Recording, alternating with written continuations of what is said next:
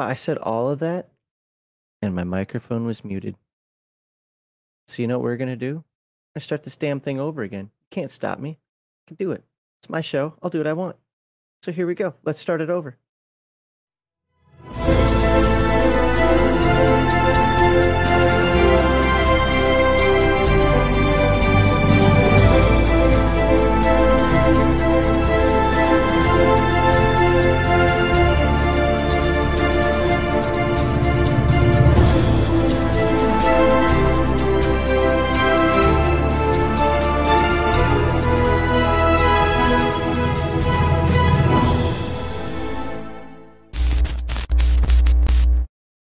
Hello, Legionnaires, and welcome to episode one fifty-four of R P G Digest. Look, the microphone is on this time. You can hear me. Let's get Piglet off the screen. We'll come back to that in a second. It's segment one. We read through a tabletop R P G to introduce it to you, and oftentimes to ourselves as well. In segment two, we provide higher-level overviews and fundamentals, and even the occasional how-to of system settings and game mechanics. I am pro streamer John Maxley Auschlow, your favorite curmudgeon, critic, and judge, and I'm all alone today. That is right. All alone. Heathen Dog abandoned me. Apparently he had a change of plans. I think it's just because he didn't study for his test. I mean, his uh, segment today. And he's like, oh, oh, oh I need I need something to think about. need more time. I need more time. No. But uh, yeah, now we'll get that off the screen. There we go. There's the Piglet image. For those who know, you know. So thanks to, what was it? I think it's uh, the curator. Is that who it was on uh, Basic Experts Gilded server? He made that. So, yeah. Again, those who know, know. Whew. So, what's going on? Well, let me first, you know what? Let me just jump into the thank you. Then, then we can talk it, uh, about other stuff. So, thank you to all you wonderful people who support us monetarily. Your gracious donations help us provide giveaways, mostly on the Friday Night Chill stream. Although, I do have a pretty big announcement about giveaways in just a moment. Produce more content, and generally give back to Legion of Myth community as a whole. We have just over forty-six hundred YouTube subscribers, and I've got to thank Diversity and Dragons and uh, the recent controversy with, uh, I forget the dude's name already. Uh, anyway, uh, as far as uh, elevating us, we got about thirty percent higher sub rate this uh, the last couple weeks. Actually, it's about sixty percent higher over the last week. Sub rate. So, hey, that's awesome.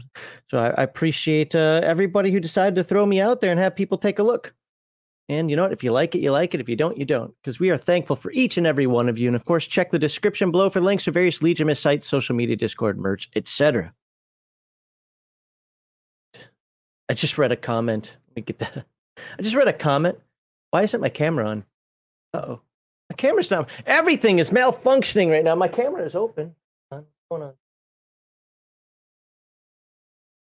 All right. Uh, there we go. Ha-ha! It's a great day today. It's a great day. Now you know how things go when Heathen Dog's not here. He's actually the one behind the scenes that makes everything work. Crafting Gamer gifted a membership to Elle of all people. That's cool. Well, there you go, Elle. You got yourself a membership. Now you can see those super secret uh, live streams that you missed in the past. Yeah, okay. Yeah, Max's face broke the camera. There you go. I saw Malachi on uh, the Basic Expert show of the Weekend Geek yesterday. That was pretty cool. Piglet Max should be a Rifts character. Says this. Hey, man, I like Tigger. T I double ger. Bring back Piglet. No. Um. Anyway, well, thank you, uh, Crafting Gamer, for uh, for that gifted membership to Elle. I think I'm. I'm kind of kind of scared of that one, but uh, we'll move on here. No, it's kind of funny. I, I've got comments open for segment three, and uh, it's it's hilarious. And I'm not going to get political on here. This is R P G Digest. We don't do that. But uh, it's like somebody just uh, typed in here. Oh, I'm not going to curse. Heck, I forgot that this was a right wing gaming channel. You guys not realize that uh, Heathen Dog's not right wing, not right wing at all. That's how far gone some of these people are that they see Heathen Dog. Heathen Dog and I have had some knockdown dragout discussions in the past over politics, like uh, almost unfriendly ones, because you know, I am openly right wing. He is not. Although in today's world, he's considered right wing. It's crazy. So, uh, yeah, we're getting some of those because of the weirdo that, uh, you know, that decided to come after my channel. But let's talk about some more fun stuff. Um, first one, astute viewers I usually get comments like this like two weeks after the fact, but astute viewers might see that my bookshelves, uh, well, actually, I'm, I'm kind of sitting in front of all the holes right now, uh, are a little emptier. Now, why is that? I've decided to go through my games and find out which ones that I just have zero interest in ever looking at. Now, what does that mean? Not only does it mean I have no intention of ever running or playing them, but they also have no, I can't use them as a, re- I, or I just won't. I have just no reason to use them as a resource for anything. I'm not going to use them for ideas for the game I'm writing. I'm not going to use them for ideas for adventures I make. I'm not going to use them for ideas for characters I do. Like, there, there's just nothing about the game that I need to have taking up space back there. And so I have a bunch of games sitting over on my unboxing desk. Now, this could change. I could be like, you know what? Maybe I will hold on to that one. So that, so my wife gave me the suggestion of like, just let them sit over there. And if, you know, you find that you don't use them or look at them or think about them for a few weeks, then, then it's probably a good idea to get rid of them. And what I'll do in that case is I think I'm going to turn them into a giveaway. Yeah, they're used. They're absolutely used. Uh, books. I mean, some of them you wouldn't know that they were used. They're, like my Dungeons and Dragons fourth edition, I pulled that out of the sleeve. I started reading it back in whatever year it came out. I was in Illinois, so I'm guessing around two thousand eight-ish. Uh, I put it back in the sleeve, and I don't think I've ever taken it out of its slipcase since then. So, you know, other ones have been used a lot more.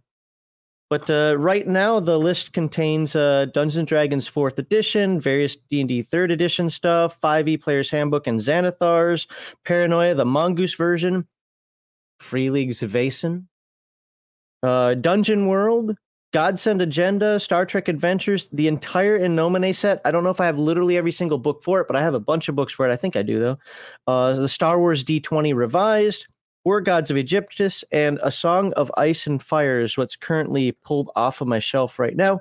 That list could change. Some of those could go back onto the shelf. Some of those might be, I might add to that. So as of right now, uh, I, I haven't decided exactly what I'm going to do, but the, the goal is, I think, is to have a, a giveaway at some point, probably next year.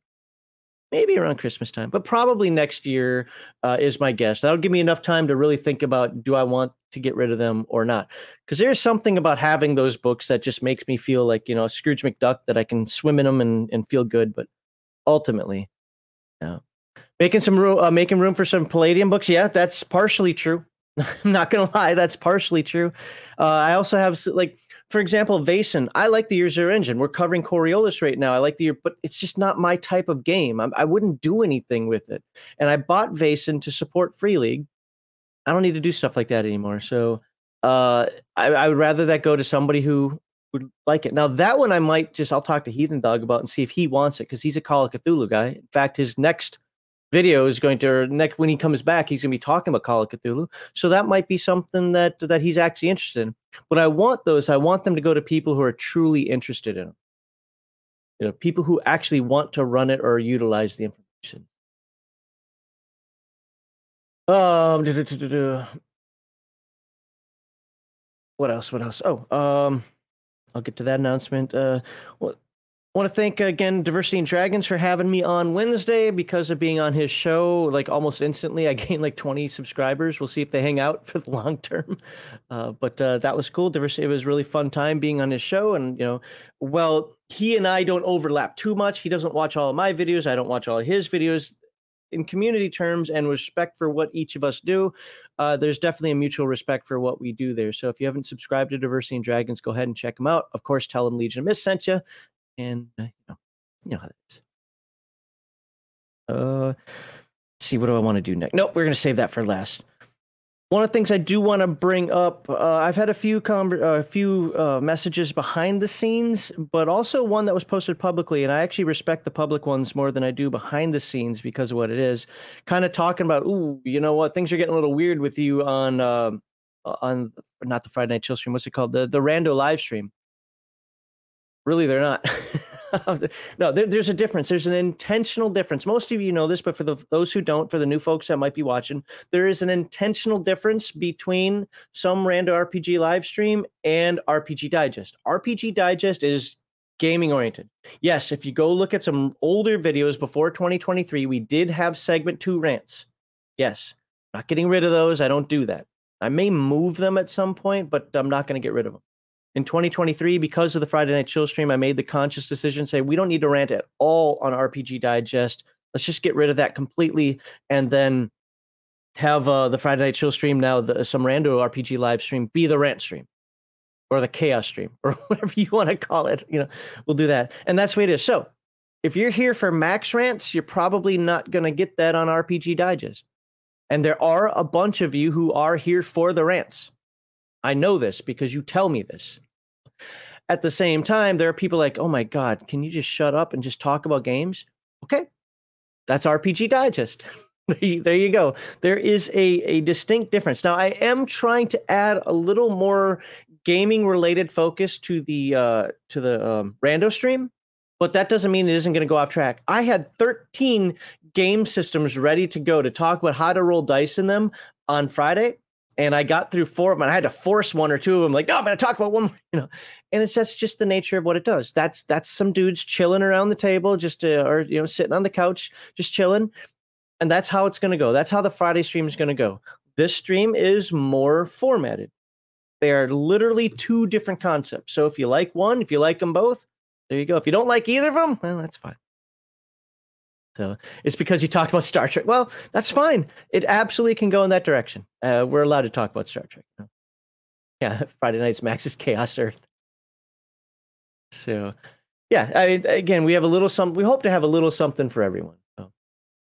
Uh, the rants are good, but vibrator jokes are priceless. Yeah, that's that's fair.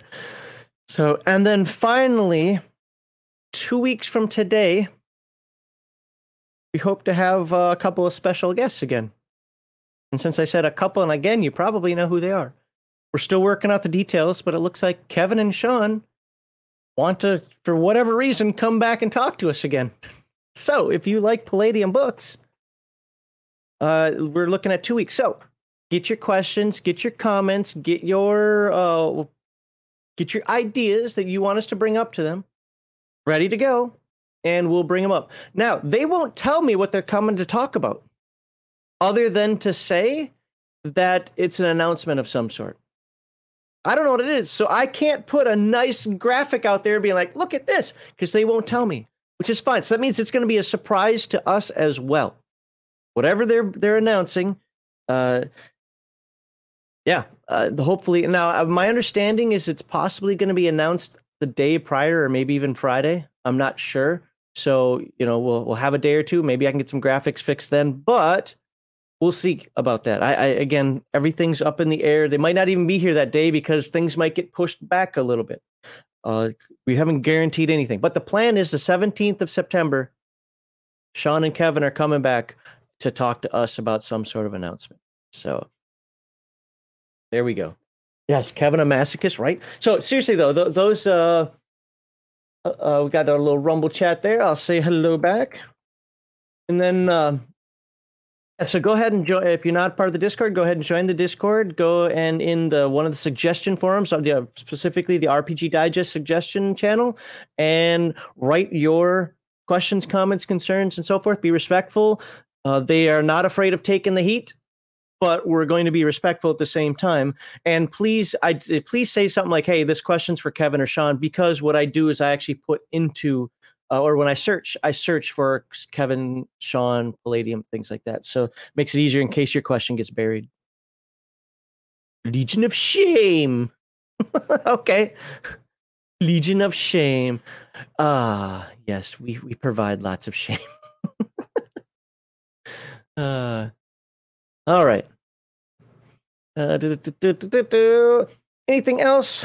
Let's see. I talked about uh, possible giveaway, you know, maybe around Christmas time or next year of, of my used stuff. That's right. It's going to be used stuff. I'll be open about that. I'm not. I'm not going to act like. And if people really feel the need to, I can put a condition. You know, this is in high con- quality condition. This is in horrible condition. Um, no, I don't think I'm getting rid of anything that's in horrible condition. Trying to think, probably my In Nomine books are in the worst condition, but that's because I've had them since the nineties and they've traveled with me all over the world, but I, I don't think they're in bad condition. But that's kind of the thing. I don't use them. That's why I'm thinking about getting rid of them, right? I uh, talked about the difference between R P G Digest and some random live stream. I uh, thank Diversity and Dragons again. And I mentioned that Kevin and Sean are planning on coming back. So let's look forward to that. Again, seriously, please. Without your questions, it's going to be a really boring stream because I've already talked to Kevin and Sean about the things that I want to talk to Kevin and Sean about.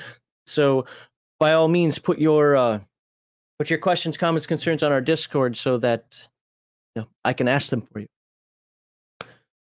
Oh, all right. That's multiple tithes. It's Sunday. Have you tithed today? There you go. And I am fine. I am doing well. Thank you very much. Okay. I don't really have anything else to talk about. I think we start getting into our primary topics for today. What you guys think about that? On this supposedly right... Well, today it is technically a right-wing podcast because Heathen Dog isn't here to balance it out, so we're we're swinging. Actually, that's my left, but... Uh, I don't think I need this anymore. Yep, close that out. Slide that over. Give my Coriolis book. Oh, where'd my stream go? Stream back. Now, it's going to be hard to uh, keep up with chat because... Uh, it's going to be way over there on that side of the screen, and I'm going to be paying attention to my book, but figure it out. Let's see. It's up over here. Doo-doo. Oh. Right.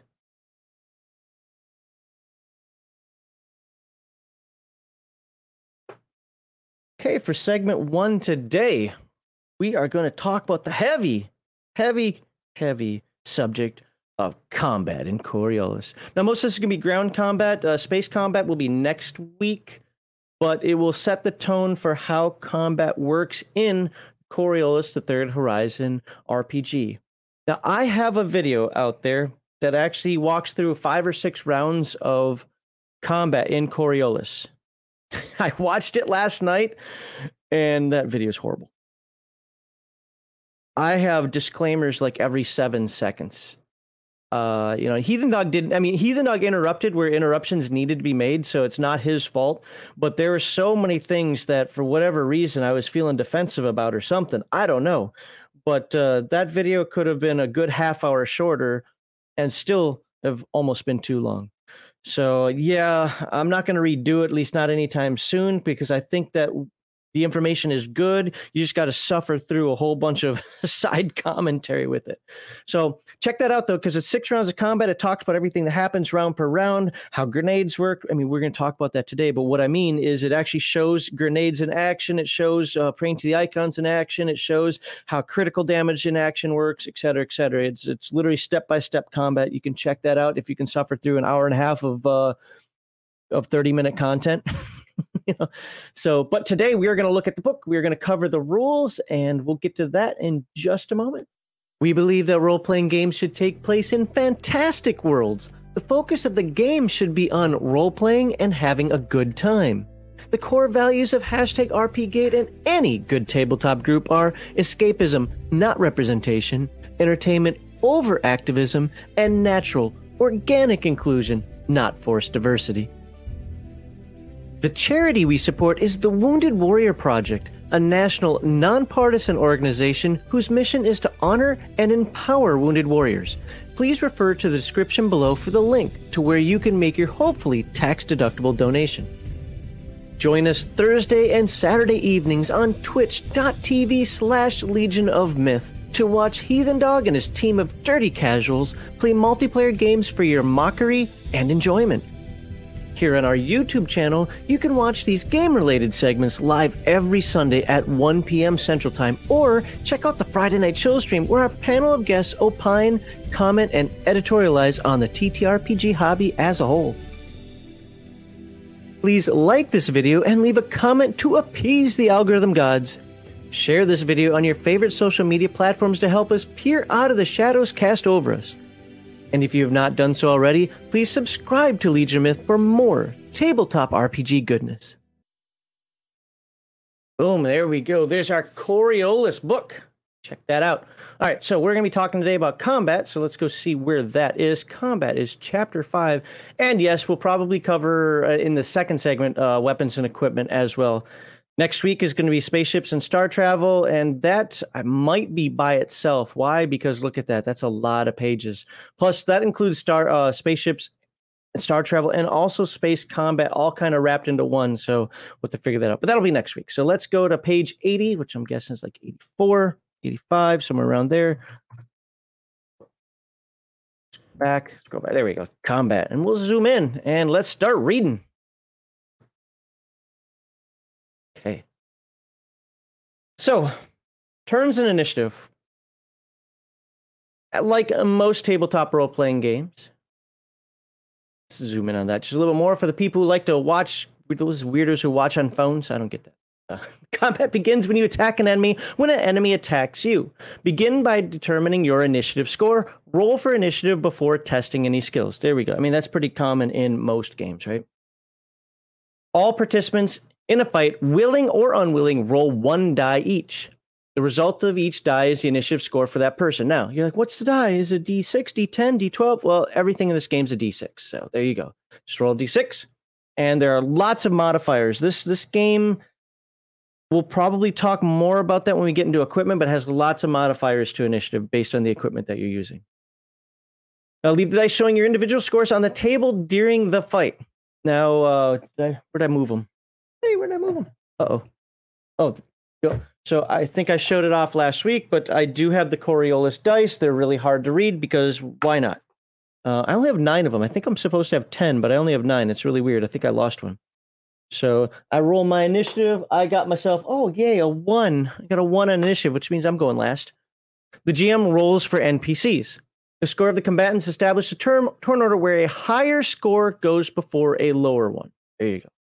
In case of a tie, let chance decide. Roll another die, no modifiers.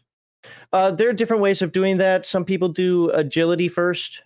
Uh, some people like me just say it happens simultaneously. Now, in the turn order, in terms of like, okay, you go and then you go, uh, I'll have like the results take place simultaneously, but obviously you have one player go before the other, and then we just figure it out. I always let, on in case of ties, I always let the P Cs go before my N P Cs, unless I spend a darkness point to go first.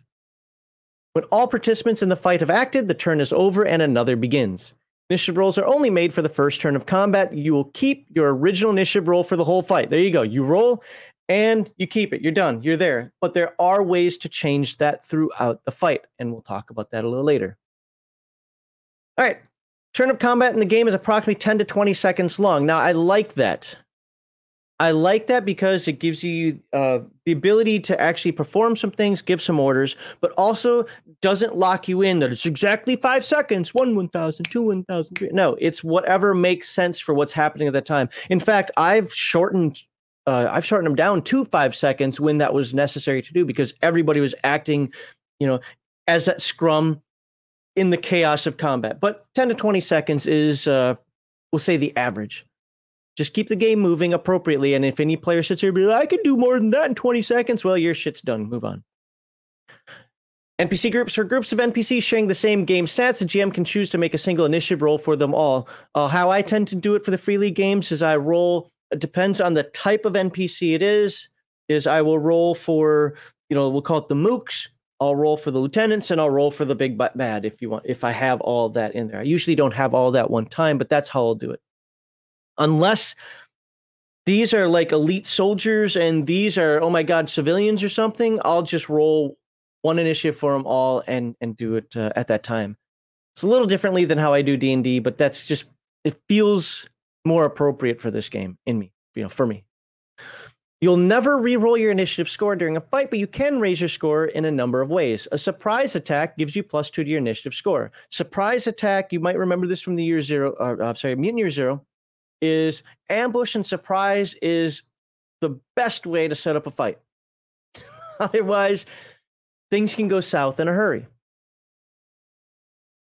The Talent Combat Veteran lets you make your initiative roll with two dice instead of one, and you choose the best result. In fact, you can double that with another one and roll three dice. Does it tell it here? No, it doesn't. But you can actually uh, have up to three dice to roll and pick uh, the best one. You can use actions to maneuver into a better position, raising your initiative score. Skill tests that you pass remarkably well can raise your initiative score. And weapons, and this is the big one, weapons can give you an initiative bonus, but only a temporary one.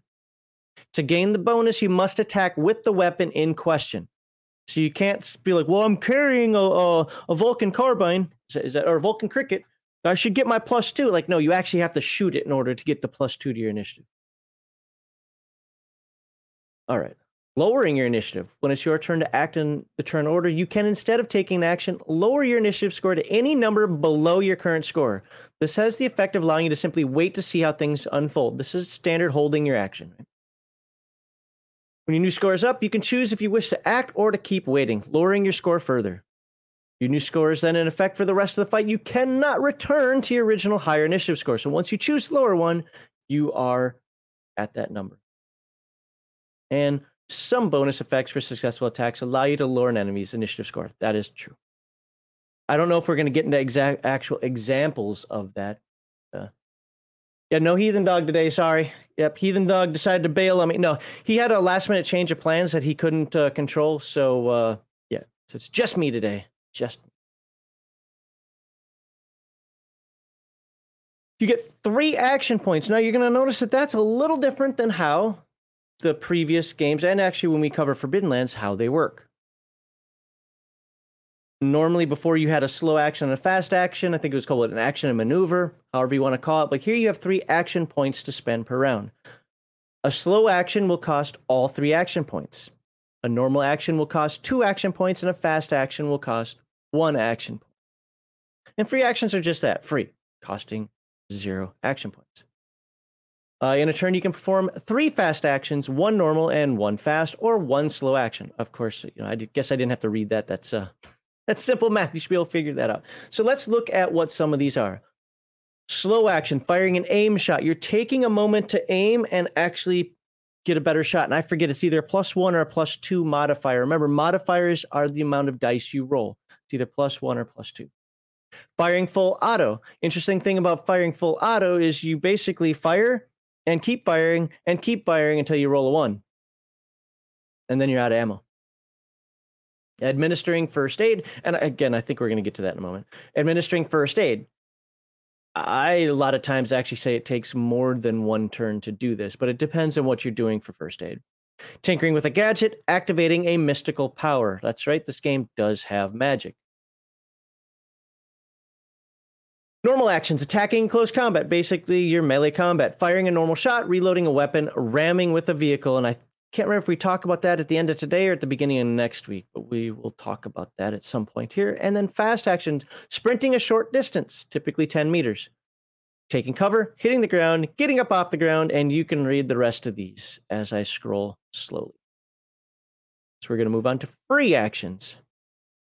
Free actions, really no action at all. Using your armor against an attack, that's more of a reaction. That's just certain games, you know, Pathfinder does this nonsense too. Focus on that word action too much.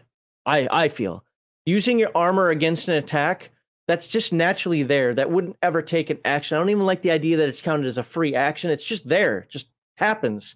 But because people get really pedantic about game terms and so forth, it's like, oh, using your armor against attack is a free action, whatever. Defending in an opposed role. Now, this one's a little more important because you're actually taking time to parry, or dive to the ground, or get out of the way, whatever. So that is actually something that you're actively doing, but that's a free action. You always get to defend against something. And a quick shout to a comrade. So you can shoot, you can walk and chew gun at, gum at the same time, so to speak. Is it up here? Nope. Nope. Okay, so, and you can see the actions there, how many action points it takes. There was something I was looking for, but I guess it's not there. Zoom out for just a moment. Reactions. Okay, yeah, we're going to talk about reactions now. See, let me look at chat and see what's going on in chat. See if there's anything I need to highlight or come back to. Uh, yeah, nah, if you keep spamming, I will ban you. That's the only reason I ban people. You can say what you want, but uh, you spam, I'm going to get your ass banned. Uh, hey, good to see you, Mister Max. Uh, let's see. Questions? Gross. See, I, I like the pages. I know some people don't. I actually like the pages even when it's... Uh, I don't know. I like the black pages. It works for me. I know Heathen Dog is one of those that's like you. He can't stand that. Actually, no, his issue's in a book. He hates the black pages in a book. Like for me, I, it doesn't bother me at all. But uh, he hates it in a book. But for the P D F, I do everything in dark mode. Looks like... Uh, bring this, uh, Flady, go ahead and bring that up. Post that on the Discord if if you're there, or find a way of sending me that so that I can ask. There you go. And I think I've caught everything else. Uh, so let's use an initiative. I think it's odd. Correct me if I'm wrong, please. In that case, ties to give the P Cs the initiative unless you use the darkness option. Why go there? Um, because I can use darkness points to change my initiative. So if I've lost initiative, I can actually use a darkness point to go before somebody. So I kind of treat that the same thing. It's my little boost to the players to say, hey, we tied, and I and I say that uh, players go before N P Cs. So that way, uh, so, so imagine this. You rolled a, a five in your initiative. I rolled a three. I spend a darkness point to go before you. I can do that with, with my N P Cs. Well, since I say that P Cs go before N P Cs, if we both rolled fours, well, that would mean you go first. Unless I spend a darkness point, now I go first. That That's why I do it that way. Just keeps the rule consistent. All right. What's it? No, no, no, no. Okay. We talked about that last week. At least I think we did. No, they don't have light, but P Cs can push rolls. And we'll talk about that in this chapter. I, I, N P Cs cannot push rolls without spending a darkness point. P Cs can. So there are certain things that P C you have uh, opportunities to do that uh, that I don't unless I spend those points. And really, the only it, it's not even really a rules modification. It just says that uh, that the um, that the darkness point, that the tie, instead of just re-rolling the tie, again, I just blanket that P Cs go before N P Cs. So that allows me to use a darkness point as I would in any other situation. So hopefully that makes sense. Now, N P Cs can push rolls too, but you have to spend a darkness point to do it. And I'm pretty sure we're going to talk about that here. All right. So, uh, where are we? Generally, all your actions must be made at your initiative scores placed in the turn order, but there are exceptions to this. These exceptions are called reactions. There are three. Defending in close combat, attacks of opportunity, which after third edition, that makes, you know, I cringe when I see that, and Overwatch Fire, which in a way is kind of its own type of attack of opportunity. So how these reactions work are described described below under close combat and ranged combat, respectively. Or to perform a reaction, you still need to spend the action points. Now, that is the thing about reaction. If you watch that video that I made uh, where I do the example combat, that happens a couple of times where I took an Overwatch position and then couldn't utilize it because I'd already spent my action points. And I did that intentionally to show how that works. So... you still have to have the action points. So if you go first, so let's say you rolled a two, but because you had Overwatch and you were ready to go, you get to take your action before it's your actual initiative turn, but they still count as action points for your turn. So, and there you go. It says right there, if you perform reactions before your turn in the turn order, you will have less action points to spend on your regular actions. Uh, N P Cs cannot perform, perform reactions unless the G M spends darkness points. Now, the reason that comes into play is because you're probably going to fail some rolls. If you watch that video, you're going to see how horribly I rolled the entire time for both sides. It was comically bad how horrible those rolls went, all right? So you're probably going to want to push your roll. Well, every time you push your roll, I get a darkness point as the game master.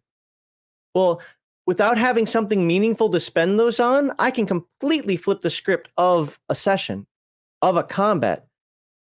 So by having little things like reactions and pushing rolls cost darkness points, that helps me spend those points so that I'm not like, hmm, well, I'm at the end here. You guys pushed a bunch of rolls. You did a few things that, you know, prayed the icons, et cetera. And I've got like ten darkness points, one big bad, another big bad. Good luck. You know, so it kind of prevents me from doing that. No. Now I could still do it, but you know, you'd be you know, cakewalking through uh, the, the mooks, so to speak. So helping others, helping someone perform a slow action counts as a slow action for you as well. Helping someone with a normal or fast action counts as a normal action for you. And the way I describe it for the fast action, well, why does a fast action cost a normal action for me? Because you're looking over going, oh, crap, you need help. You know, it takes just a little bit more time for you to do it. That person's already in the process of doing it. So, uh, range. Uh, Coriolis and, and all of the Year Zero Engine games used the, the range system uh, generally the same as this. I think uh, Mutant Year Zero's or Forbidden Lands has one extra range category than this, if I remember correctly. But here we go. Close range is up to two meters. Effectively, that's melee range. In fact, when we do, when I did my testing of the game and uh, rolled dice with other people, that's what we call it. We didn't call it close range. We called it melee range. Uh, short range goes up to about twenty meters. Long range goes up to about one hundred meters. Remember, that word about is important. One of the things I complained about third edition D and D and I complained about Pathfinder about is somehow you can stand at the perfect square where the fireball ends right there, one inch from your nose, and nothing happens. Now, here it's about. That means, you know, maybe it does go one hundred two meters. Maybe it goes ninety-six meters, but it's it's in that range right there. And extreme range is up to about a kilometer. So, movement. Moving around in combat requires actions. One fast action lets you move a number of meters equal to your movement rate, which typically means ten meters, you know, for most people. There are ways to boost that up through talents. So the fast action is ten meters. Uh, okay, it says right there, there are talents that increase your movement rate. And non-human creatures and vehicles both have higher movement rates than a human P C. During combat, you will need to keep track of where different combatants are positioned. Again, you'll see that in that video if you can suffer through it that I made as far as uh, uh, the combat example. You can keep this approximate. I, I, yes. Or you can use battle map if you wish. My battle maps are still approximate because I refuse to allow people. This actually got somebody really angry with me who left my Discord and has me blocked in a lot of places because we had a disagreement over the fact that I don't give exact ranges to people when you get in rooms. Now, if you have something in this, this is a sci-fi game. If you have some sort of range finder H U D, absolutely, I'm going to give you the exact range. But if you're just using your eyeball, I don't know, that room looks like it's about ten by eight. Might be right, might not be right. I don't know. So, you know, that, that allows a little bit like, hmm, do I want to throw the grenade in that room or is it going to come back and possibly get me? Well, how about just, you know, always think safety first and do the right thing. Uh, da, da, da. Where, where are we here? Uh, you can keep this proximate. Uh, the G M has a final say if there are any uncertainties. There are always uncertainties. Again, unless you have an actual range, fi- oops, range finder. Okay, that was just half the terrain. Difficult terrain like dense uh, jungles, deep snow, or waist-high water, your movement rate is halved. Crawling, if you crawl on the ground instead of running, your movement rate is halved. I've had people argue about this. Crawling should be even slower than that. Look, it's a game, people. It's a game. And two things that I say about settings and rules for games. These are the universal constants for this universe. Okay? So, this isn't the real-world universe. In this universe, for whatever reason, people crawl faster or crawl better. So, just take it and move forward with it. Sneaking takes time. If you sneak, your movement rate is halved. Darkness. If you're moving in complete darkness, you must move carefully, so your movement rate is halved. Now, you could technically sprint through it, but then you're going to be making a move roll, and bad things can happen.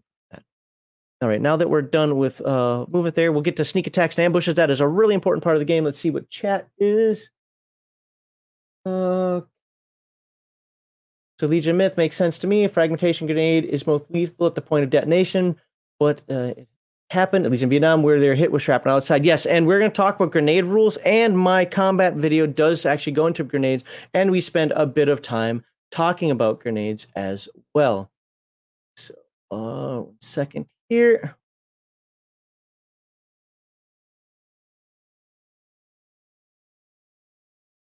That, you're done. You went too far. Die in a fire. Nobody likes you. And there you are. Good job. Good job getting yourself banned. And everybody who knows me knows that I don't ban people, but you just had to push it, didn't you? All right, sneak attacks and ambushes. The key to... Oh, I'm sorry. Let me see. Make sure there were no other... Uh, range makes sense to me. Fragmentation. Uh, just uh, hoarding darkness points. I can't imagine doing that either. Some P Cs probably watch the Coriolis. Well, yeah. No, no, no. Well, no, darkness points can be hoarded. How do I say this? I'm not saying it's the right thing to do. And the reason I prefer the darkness points to, uh, what, what's that game called? Um, like Conan two D twenty and the momentum there is that it's not this mini game between the players and the and the game master. It might look like it, but it's not nearly, because they can save their momentum points, and you know, you're banking this versus banking that. If I if I did a scenario here where you're fighting some mooks and then you're fighting a big bad at the end, pretty cliche, but let's just, for the sake of ease, we're talking about that. And my mooks just can't do anything to slow you down at all. Chances are, yeah, I'm going to spend a few darkness points in order to uh, slow you down, to pin you down, to get some damage in on you before you get to the big bad. But there could come a point where it's like, man, you're cleaning up. And if you watch that video, you'll see that this is partially true there, where you're watching that video, or I'm sorry, where you're cleaning up on the, uh, the mook so badly. It doesn't matter how many darkness points I spend. It's over for that team. They're about to retreat because I try to fight realistically, to a, to a sense, with some verisimilitude. I just don't fight to the end. They're not robots. Like, oh my God, they just wiped out four of the four of the five of us. I'm the only one that's standing, and there's no chance of me giving them medical attention. I'm out. I'm, I, I'm like they're they're gonna run me over. There's, I'm not gonna stay here. I'm not just gonna fight to the end. So I'll probably just bail. No darkness points are spent on that necessarily.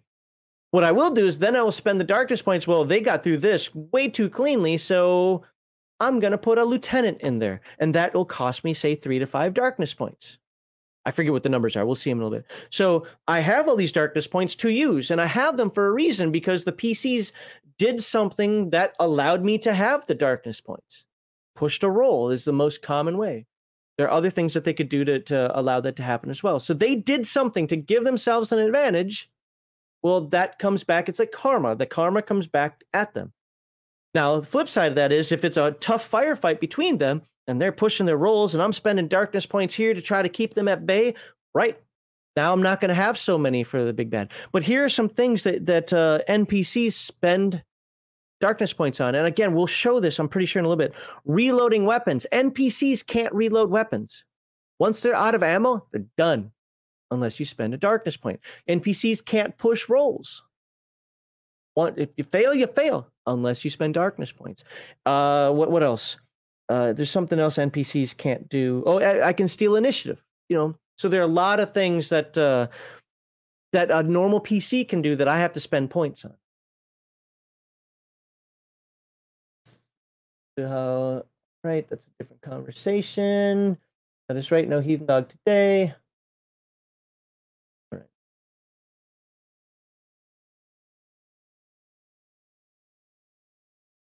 Yeah, well, I mean, again, you can use them how you want. Let me put that on the screen. You can use them how you want. And we talked about this quite a bit with the Modifius games, the two D twenty games, where it, it, my issue with the Modifius games is because it seems more gamified. Here, it's just like you did something to give yourself a bonus, a second chance, whatever. Well, the game master gets something like that as well. So it's not meant to kill the P Cs. In fact, I think the game mastering section of this book even says that. Don't use the darkness points just to raffle stomp the P Cs. Uh, Flady says, uh, I like five E Edge. I could choose how much he had and how he spent it. I don't know anything about fifth edition or sixth edition uh, Shadowrun. I actually don't know anything about fourth edition. You know what? That's another book I can add to the list. I think I'm going to add it for, because I don't ever look at fourth edition. I only like first and second edition. I understand why people like third edition Shadowrun. I don't. I think it gave physical add-ups too much power. It took away from the street samurai. But, uh, yeah, uh, But hey, if, if five E has a good system for Edge, awesome.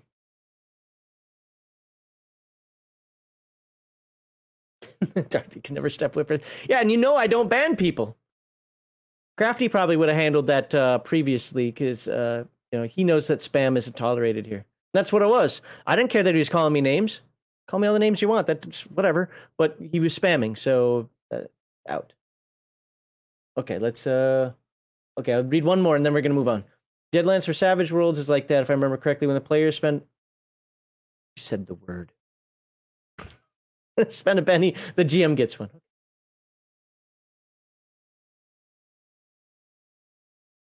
Okay. Uh, all right. So let's move along here because we got a lot of stuff. Sneak attacks and ambushes. Now, again, one of the things that I want to say is you're not always going to have the ability to do so, but sneak attacks and ambushes are by far in the Year Zero engine the best way to, I don't want to say ensure victory. There's no ensuring a victory, but to put the battle in your favor. Game masters, and I say this because I've seen it, and I was a dick and did it once as well uh, when I was doing, it was a play test, but still I was kind of a dick when I did this, and it was for the, it was for Mutant Year Zero, not for um, Coriolis, but let them do it. If it makes sense, that doesn't mean that the enemy's always stupid and, and won't set up their own ambushes, or that the enemy's always stupid, like, well, we've got these spy satellites here, we've got these cameras, drones, and we're just never going to use them. No, no, no, no, no. As long as it makes sense, that's fine. But if the players come up with a good plan, let them set up those sneak attacks and ambushes, because this is what goes in their favor. This is the way to win the fight. Key to winning a fight is often, often to attack when the enemy least expects it. There are several ways to do this. If you attack in a way that the G M deems surprising to your enemy, you get plus two to your initiative score. Boom, right off the bat. This can only occur in the first turn of the fight. Okay. Sneak attack. Sneaking up on someone and attacking without them knowing is called a sneak attack. First, test infiltration. So you're going to roll the infiltration skill. Roll only once, regardless of how far you are sneaking. That is another uh, point of issue with this game that I don't think I brought up last week, and it's pretty much true with all the Year Zero engine games. You roll one time. You don't roll for every five feet. You don't know. Let's use climbing. Climbing's an easy one to visualize. Let's say you're climbing one hundred feet. You only roll once. You don't roll for every twenty feet. You don't, don't roll for every five feet. You don't roll for, or you roll one time, whether you're climbing one hundred feet or one thousand feet. You roll one time. Now, you just let it take the appropriate amount of time for that. You're not going to climb one hundred feet in five seconds, but you get that. And that success or failure determines everything. And if I remember correctly, you would fall from the halfway point. So if you're climbing thousand feet and you fail, you fell from the five hundred foot mark. Sorry, it's not going to go well for you. You know, but that's also why you have pushing the roll and so forth. But the reason for that is because when you do an action in this game, you have one chance to succeed or fail. And I know we've talked about that, especially when it comes to pushing your roll. You have one chance to succeed or fail. You must change the conditions of the environment in order to roll after that. So one time. So whether you're sneaking, you know, through a city, okay, you wouldn't do that. A, a scene wouldn't be an entire city, but whether you're sneaking, you know, across the room or you're sneaking across an arena, it's just one. Uh, your roll will be modified depending on how close you want to get to the target. See table five two. Is that in this page or the next page? Uh, let's see if it's this page or the next page. Looks like it's the next page. So we'll get to that in a little bit. Uh, So obviously, if you want to sneak right up behind somebody, that's harder than if you want to sneak to a position that's, you know, fifty meters away because you just want a better shot. You can sneak in order to shoot as well. You want to get closer. You don't want to be in that far range. You want to be in that close range, or sh- short, to use the right term. If you fail the test, you are spotted. Now roll initiative as you would normally. This means you do not get surprised. If you pass the infiltration test, you get a normal action for free. That's a two action point ability. Before rolling initiative. That's before rolling initiative. You basically get to shoot first. Now, it's a normal attack. You're not taking an aimed attack because that costs three action points. You cannot trade your bonus normal action for two fast actions. If several people wish to make a joint sneak attack, they must test infiltration individually. It's one of the few times that you can't do anything as a group. The reason for that is if I'm, you know, a sneaky, sneaky person, you know, I'm wearing all types of stealth gear, or whatever, and you're clunking around in an exosuit. High probability I'm going to be able to sneak across. You're not. If one or more of the rolls fails, all the attackers are discovered.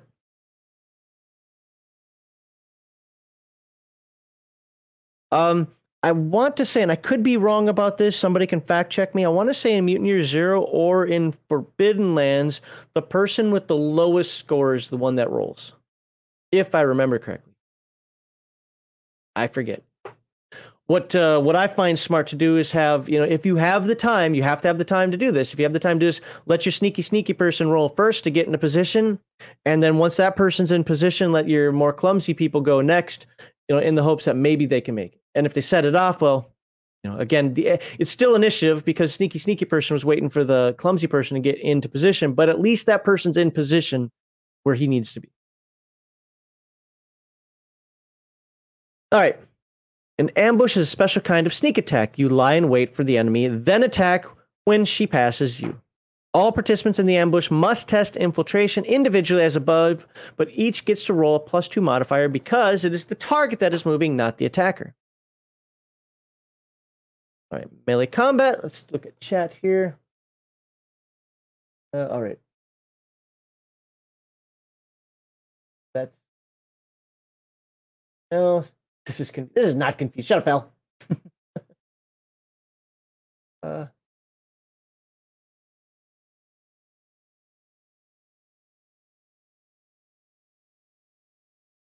yep, okay, looks like most of that... All right. You guys are chatting with yourselves or pointing out other things that other games do, which is fine. That's cool. Okay. All right. I mean, I, I want to address things here. Oh, what's this? Uh, oops, got this. Uh, south. If one or more rolls fail, all the attackers are discovered. I can't agree with that. Jungle, urban scene fail. Well, it it depends because remember, if you're moving as a group, so here's an example. I've been trained in mount training, mobile operations in urban terrain. If you're moving appropriately, there are two different ways that we did the the the move. One was one person goes, then the next person goes after that person gets across, then the next person goes. Depending on how that is, if that person's spotted, let's say it's just one person spotted running across, right? And the enemy is over on this side over here. You're running between two buildings from here to here, and the enemy over here sees you. All right? Might only see that one person. This is for the purposes of initiative, though. These people hiding down, down here are not going to get initiative because the enemy's expecting them to be there, or at least cautious enough. That's what the point of that is. Now, if you've got a team over here and a team over here, that's a completely different example. What it does, it raises the awareness of the defenders. That, that's the main point. Remember, this only affects initiative. So in order to get into position, you've got to get into position.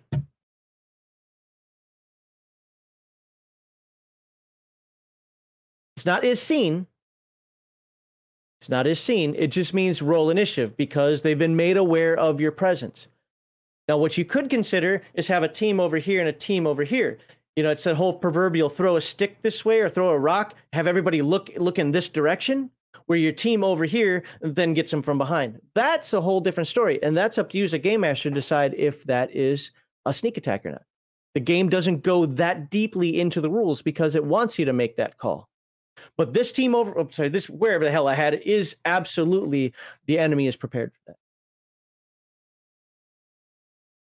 that. Uh, so sneak is just surprise. Yeah, I mean, it, whatever you want to call it. And there's there's surprise attacks and ambush. Surprise attack is you sneaking up on somebody.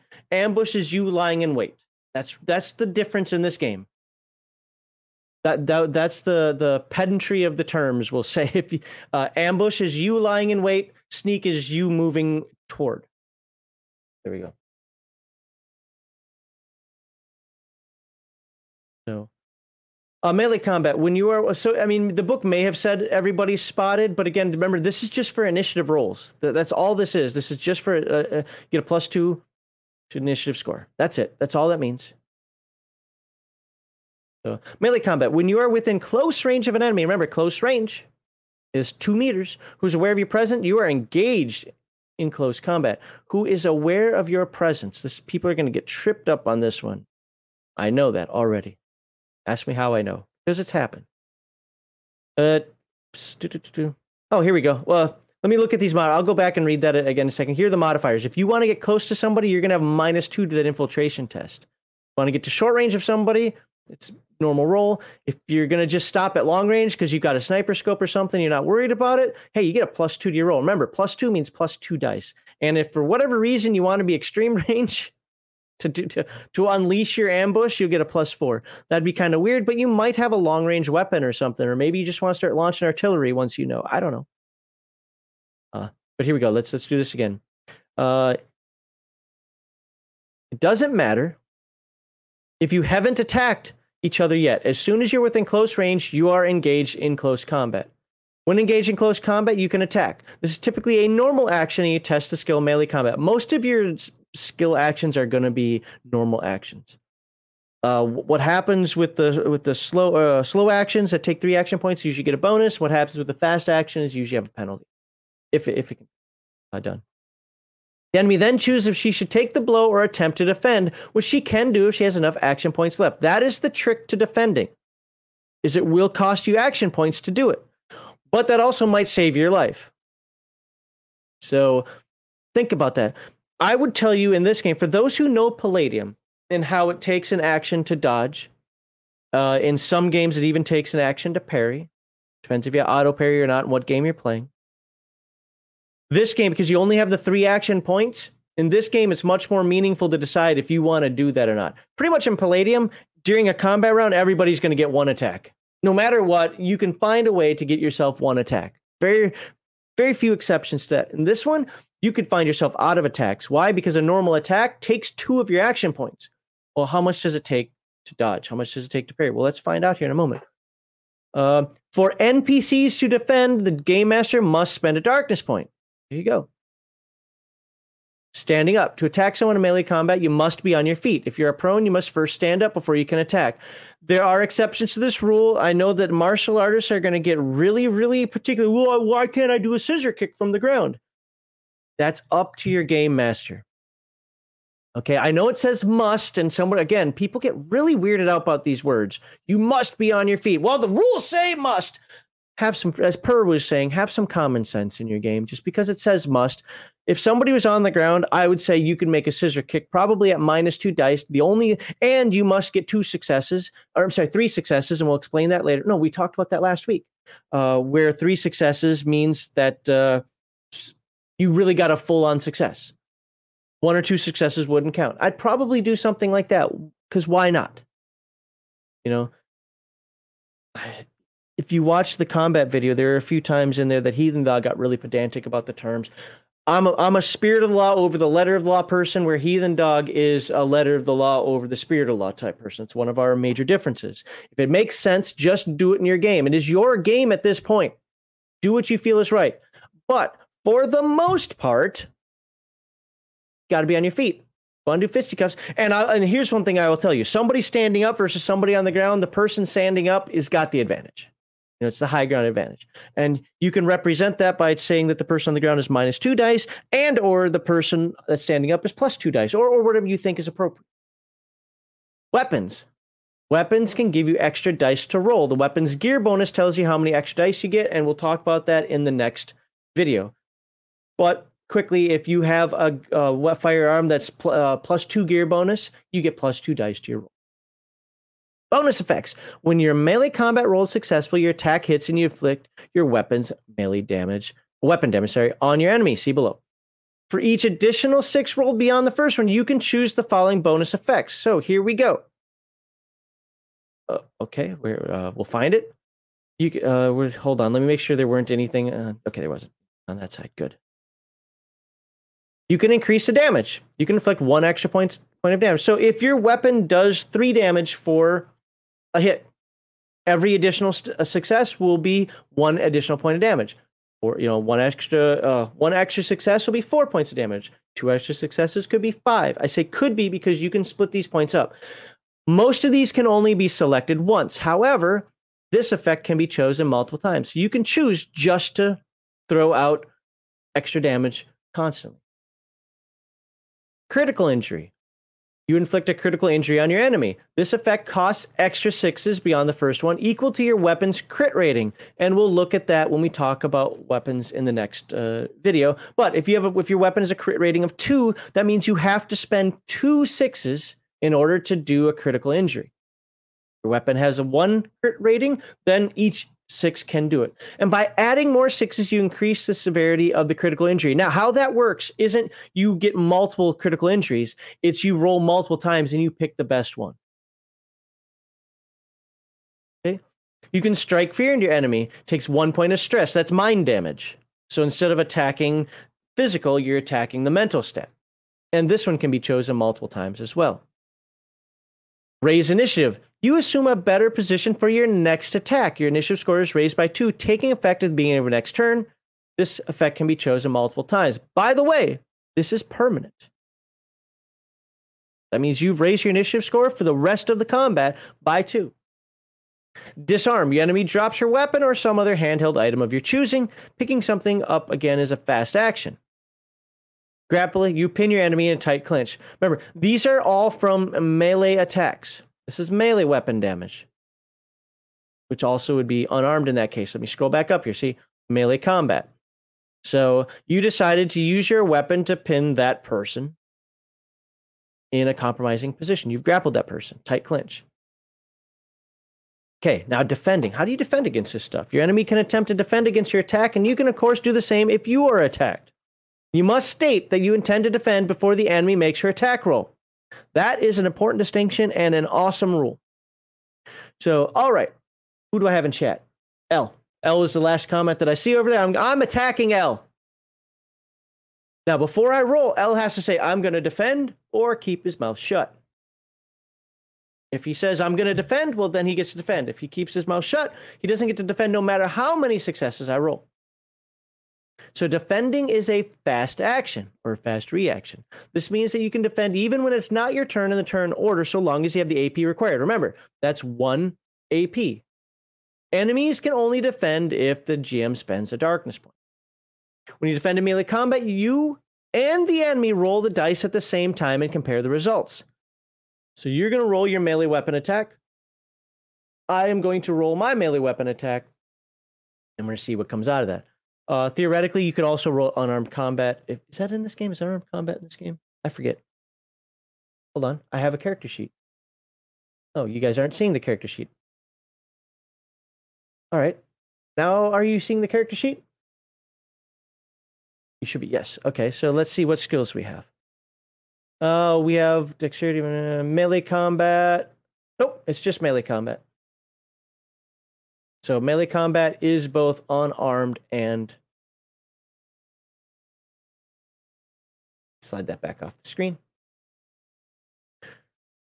You can decrease the damage. Oh, so hold on. So uh, you neutralize one of the enemy sixes. So basically your six cancels out the enemy's six. If the enemy is left with no sixes, the attack misses. And you can do this multiple times. So if you have like... You know, five sixes, you can use decreased damage five times. You can counterattack, dealing weapon damage to the attacker. You cannot spend additional sixes to increase the damage of the counterattack. You can, however, spend sixes to inflict a critical injury. This is basically a riposte. Okay. But the crit rating of your weapon is considered one step higher than normal. What does that mean? If you have a crit rating of two, normally you spend two sixes to get a crit. Well, in this case, you have to spend three sixes to get a crit. You can disarm the enemy, but only after her attack has been resolved normally. So the enemy is still going to hurt you, but then you're able to disarm it. Because remember, you are not the actor in this case. You are the actee. You're the one being acted upon. Raise initiative. Your initiative score is raised by two, taking effect this turn if you have not yet acted. Yes, you could choose to say, you know what, you hit me, but I'm sick and tired of you going first. I'm going first. It basically, think of it as changing the momentum of the fight, all right? Note that you can perform a counterattack instead of stopping your enemy's attack. The outcome would be that both of you hit each other at the same time. Hey, look at that. Weapons. If your enemy attacks you with a weapon or you're, you yourself are unarmed, you get minus two modifier to defending. I was going to say that earlier, but I couldn't remember if that was me saying that or if that was actually a rule. It's actually a rule. Good. Minus two. So, you know, come on. Somebody's, you know, swinging a vibro sword or an axe or even a knife dagger at you and you're unarmed. That's harder for you to and to parry. It's harder for you to uh, disarm. I'm a martial artist. I can do everything. Well, guess what? They're martial artists too. Shut up. Uh, we'll do a couple more here and then I'll look at chat. Quick, quick melee attack. You can perform a quick attack in melee combat. This is at the expense of accuracy. You get a minus two modifier to the attack, but it counts as a fast action, so one action point instead of a normal one. So, yeah, essentially you're just like reacting to this. I only have one action point, but I want to do something meaningful with it, or at least try to hurt the person. So you're at minus two dice, but it only costs one action. Uh, quick melee action or quick melee attacks can only be performed with light weapons or unarmed. There are attacks of opportunity. If an enemy who is engaged in melee combat with you attempts to move away, you can, if you wish, make an attack of opportunity against her. This works like any other melee combat attack, but counts as a fast action, and you get a plus two to your roll. Essentially, they are reactions. Okay, so if somebody tries to leave combat with you, you've got this person in fisticuff range, and like, and that person's like, I'm out. You get to make an attack with a plus two. You still have to, it's not quite a free attack. It's a fast attack, but you get a plus two instead of a minus two to your roll. Uh, you may also get to make an attack of opportunity against an enemy who moves past you in close range. The enemy's movement must not start or end within close range of you. If she passes close enough during your movement, you get to strike. Again, it'd be the same thing, though. It'd be a fast action because you are actually doing something, but you get a plus two to the roll.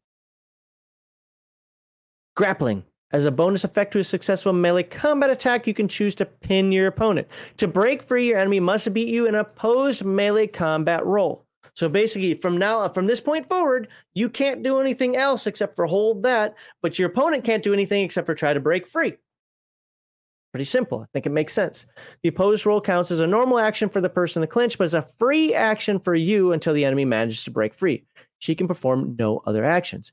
While you're grappling a pinned opponent, grapple attacks are your only available action. A grapple attack is like any other melee attack, but with the following exception. So, what can you do while you're hanging on to somebody? Well, you've got that person in grapple. Uh, looks like it's going to start down here. I lied. It's wrong. Those are your range attack modifiers. I'm going to get range attack after I read some chat. So, uh, let's finish this up up here. You cannot use weapons. So if you're grappling somebody, you cannot use weapons. You inflict your unarmed weapon damage, which is normally a one. You get a plus two modifier to the number of dice you roll for the grapple. Why? Because you're the one that grappled the other person, so you are in the power position. And you, your enemy cannot defend against this attack. So there. So basically, you're ground and pounding. You're holding the person and doing unarmed damage to that person with a plus two modifier to the roll. All right, let's... uh. Let's look at what chat has to say over here. Two. All right. Wait, what? What am I missing here? Uh. Well, the assumption, yeah, I said this because I, I've not only done this, to be fair, I've done this in the past, especially in the nineties when I was uh, taking Kung Fu. And I would get really argumentative, and I did this, uh, I, to be fair, I did this a lot with Ninjas and Super Spies from Palladium Books, where it's like I really didn't like how the uh, the martial arts were addressed in there, because I was looking at it in the terms of reality and not in terms of, hey, this is a game that we're playing, deal with it. You know, it's like a lot of people complain about first and second edition A D and D grappling rules because they suck. Well, just... it's a game. It is the constant of the universe. But no, if I spin around him, there's no chance that he could blah, blah, blah. Well, guess what? You're moving in. A, oh, he couldn't have moved, because if he would have moved, I'd have snapped his neck. Eh, you know, all that nonsense. You know, I could see uh, somebody who knows uh, Brazilian jiu-jitsu be like, if I've got him in a leg lock, there's no chance he's getting away ever. He can't get away. Well, according to the game, you get a plus two, that person gets a minus two. Or, or sorry, you get a plus two, that person gets a normal roll. Just you suck it up, Buttercup. That's the way the game is played. Okay, that's to allow you to also break free from this stuff.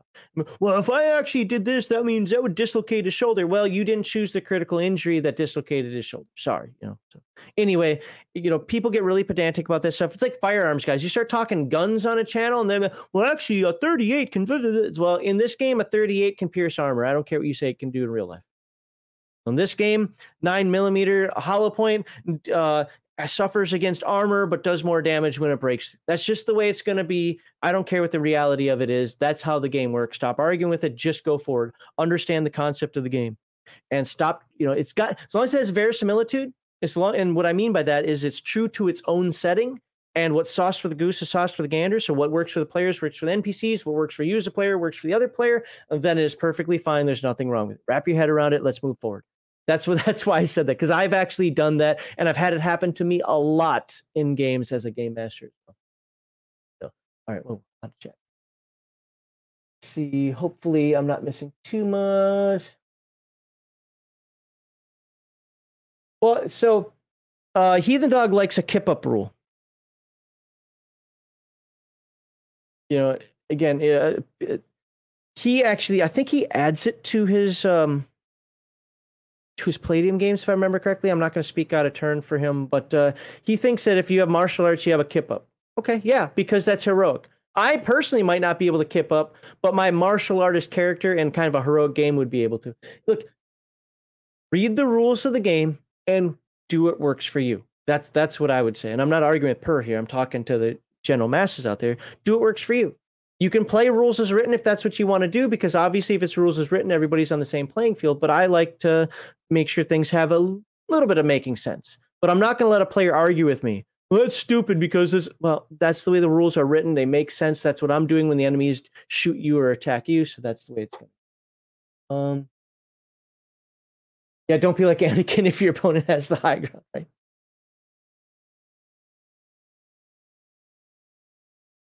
What, what did you say here? I'm going to make an X card standing up. I know it's a game, but you can attack from land. Well, you you can. You absolutely well. This game has an over, and we'll talk about it in uh, in in the uh, ranged. You, there's definitely an Overwatch position in the game. In fact, you get a bonus to shoot if you're prone, and we're we're going to talk about that. This was specifically for melee combat, and yes, you can do it. You can do trips. You just have to have some common sense. Well, the game says, well, have some common sense. That that's that's all it.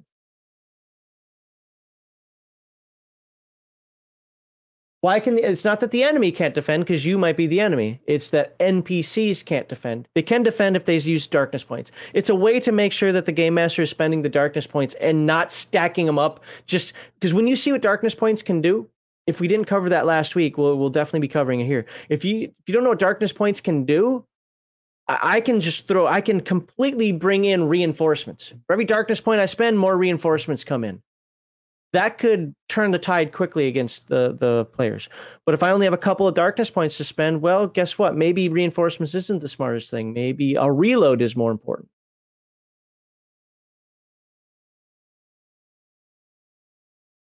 Oh, this is a good question. Do you want perfect sim or the sense of simulation with fluid gameplay? Yes, no, uh, I, sense of fluid. I used to be on that simulationist side. In the nineties, I, I became very simulationist. I didn't realize it at the time, but man, we'd sit at the table and we'd argue over the dumbest crap because, well, in reality, and I'd show off my kung fu moves and, you know, the chi-na, you know, if I grab somebody's hands and I split the fingers like that, you know, whatever. I am the exact opposite of that now. I like that stuff for fluff purposes, especially if you have a critical hit system like this game has, but I am into more cinematic play, which has me respecting Palladium and Free League so much more because it lends to cinematic play. Yes, there are lots of charts. Yes, there are, uh, there are some rules. Yes, there are some things that uh, say you must stand up. I, I don't like the word must, but it's probably there for the, you know, because other issues came into play. But you're the game master. And if a player argues with you, you tell the player, shut your pie hole, sit down, this is what's going to happen. Well, I would have actually just done something from the ground. Great, you can do it from the ground. I'm giving you minus three dice or minus two dice or minus one die or minus six dice. I don't care. Whatever you think is appropriate for, for that time. You know, ground and pound is a thing. We know that. But the game is just saying, look, if you're going to try to fight somebody, if I've got an axe and a shield and you're on the ground, the chances of you doing anything meaningful to me if I have any sort of combat experience is low. Yeah, you might be able to keep me at bay, you know, keep your legs pointed in my direction so that, uh, you know, I can't get a good attack on you. At some point, I'll just take a dagger and throw it down on the ground at you. Or, or you see what I'm saying? There are definitely things you can do. Sure. But if you really want to fight, you're going to be at penalties. That's just the way it's going to be. That just makes sense. All right. Um, chimpanzee style. There you go. Swinging from the vines. Okay. Oh, wait, hold on. Hold on. I got to do it. I have to do it. I'm sorry. Wrong button. We can have piglet style. Sorry, that's not bigger. There you go. All right, let's get back to... Uh... Now let's talk about ranged combat. You know what I'm going to do? I'm actually going to split this up. I think that's long enough. I'm going to split this up into another video. So bear with me as I go through the intros again. But I, but I think it'd be better to... Yeah.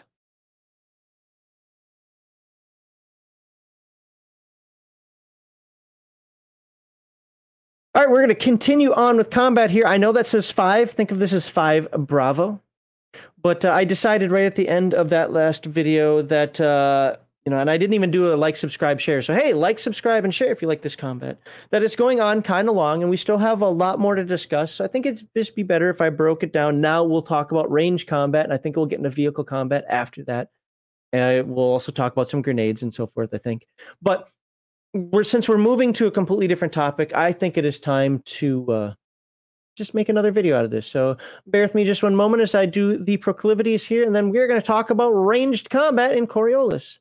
The core values of hashtag RPGate and any good tabletop group are escapism, not representation, entertainment over activism, and natural, organic inclusion, not forced diversity. Please follow that Q R code or refer to the description below for the link to the charity we support, which is the Wounded Warrior Project.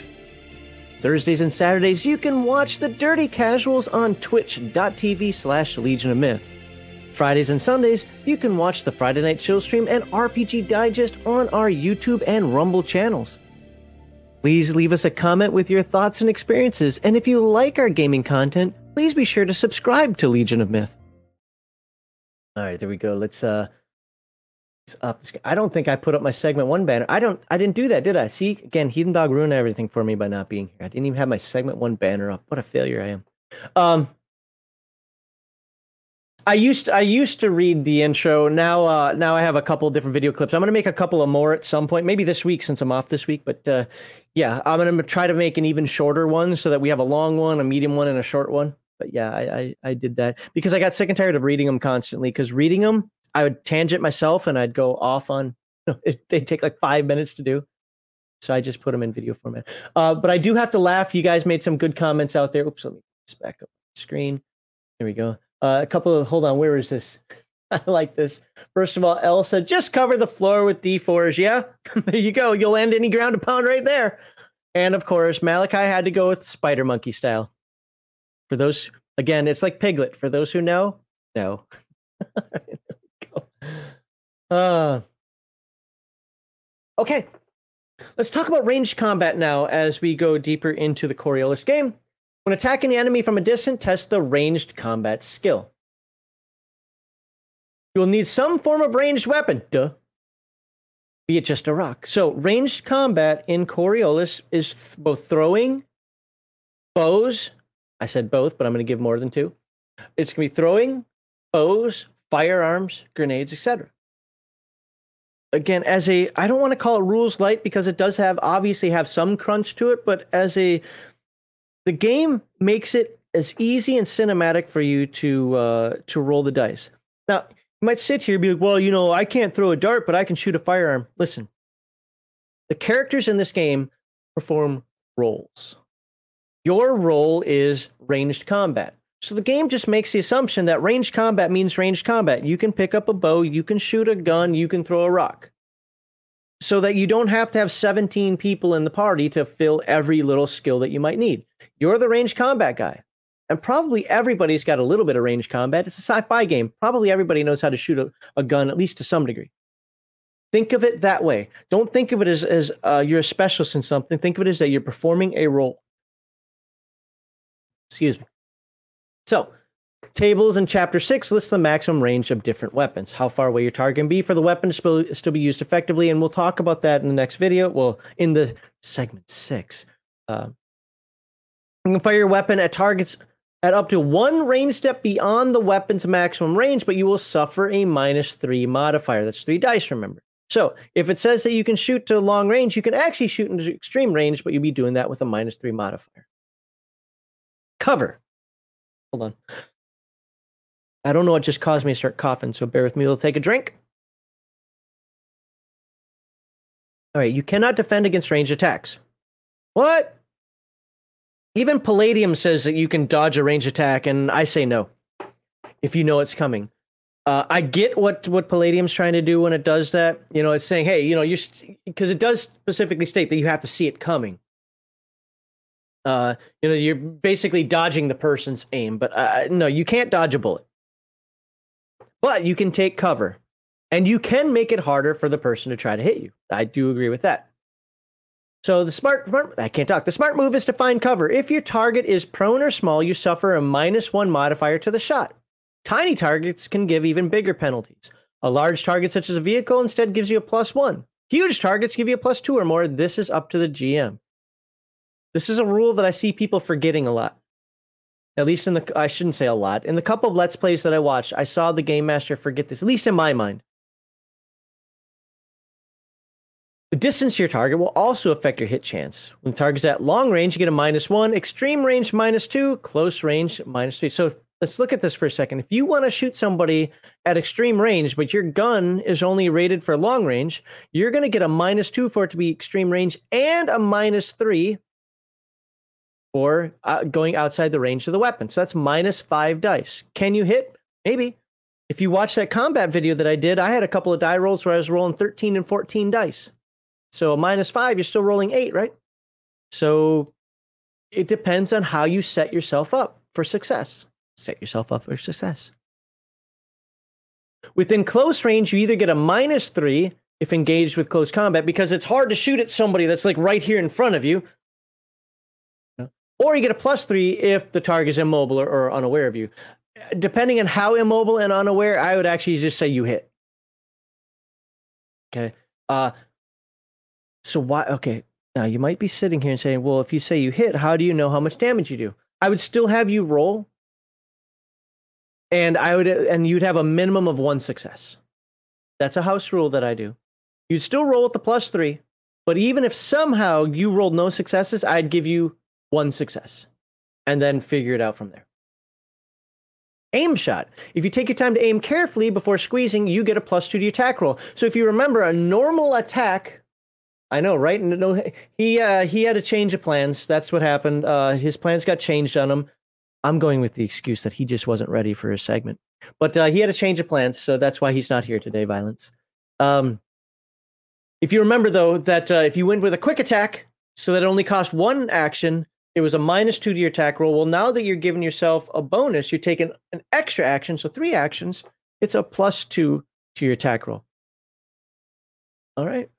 Um, cannot make an aim shot against an enemy with whom you're engaged in close combat. Simply no time to aim. Quick shots. If there's no time for aiming, you can just shoot from the hip. You get minus two to your attack roll. Okay, we already read about that. I th- at least I thought we did. So it's one A P, but minus two to your attack roll. There are two special rules that apply to quick shots. First, you can only fire a quick shot against enemies at close range or short range. So out to, was it uh, twenty meters, twenty-five meters? Is that what it is? If you make three quick shots in the same, same turn, your clip is empty or your cell depleted. You normally don't run out of ammo in the game. Uh, I think we'll talk about that more later in the next video, I think. We'll figure that out. It might be in this reloading section, I forget. You don't normally run out of ammo. There are things that come into place. I have to spend a darkness point to make you run out of ammo. You can shoot full auto, and when we get to that, you'll see that, and you can run out of ammo. You have to, basically, decisions have to be made to have you run out of ammo. You don't count your bullets in this game. But if you make three quick shots, because you're essentially giving yourself three attacks in one round, even if they all are at a minus two, it's like, okay, the drawback to that is you're out of ammo. Deal with it. But my gun has more than three bullets in it. Great. You triple tapped each time. Pop, pop, pop, pop, pop, pop, pop. You're trying to John Wick everybody, and you ran out of ammo. Reloading. Most firearms have large enough magazines for you to not to need to worry about counting shots during a fight. Just reload when the fight is over. There you go. There are a few exceptions. Some primitive firearms like long rifles, bows, rocket launchers require reloading after every shot. You know, muzzle loaders, right? If you make three quick shots in the same turn, your clip is empty and your cell depleted. Or your cell depleted. Uh, when you shoot full auto fire, you run a great risk of emptying your clip. And we can talk about that when we get to that section. So uh, reloading in combat is a normal action. So that means it takes two action points unless you have the rapid reload talent, which it's one action. Now, do we want to do bonus effects now or chat? Let's look at chat. Let's see. Smiley face begun. After range attack has begun. Uh,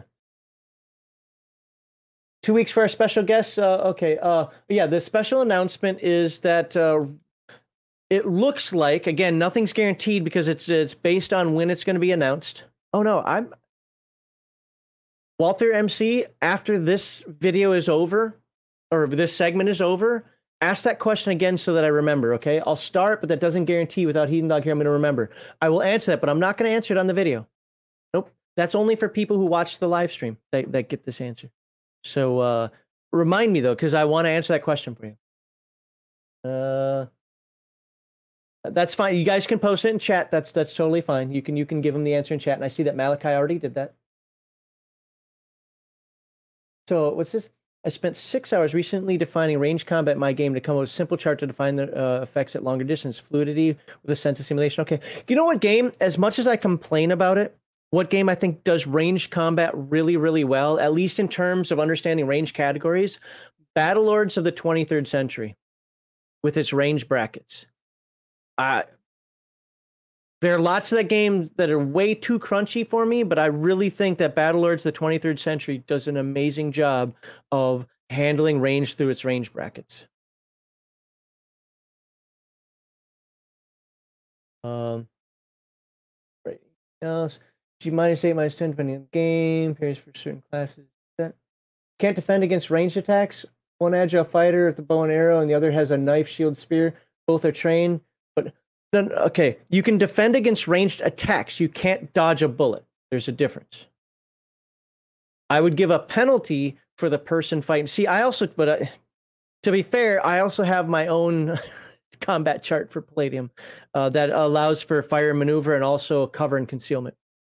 Uh, it's too deep for the Palladium game itself. It's not meant to be in the Palladium game, but as somebody who likes to handle cover and concealment a little bit differently than the way Palladium does. But no, you're not dodging a bullet. If I roll to hit you and that bullet hits, you're hit. You're not dodging. But you can make it harder for the person shooting. That's how I handle it. So hopefully that makes sense.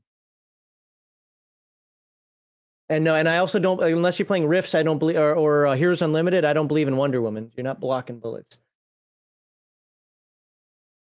I missed the joke.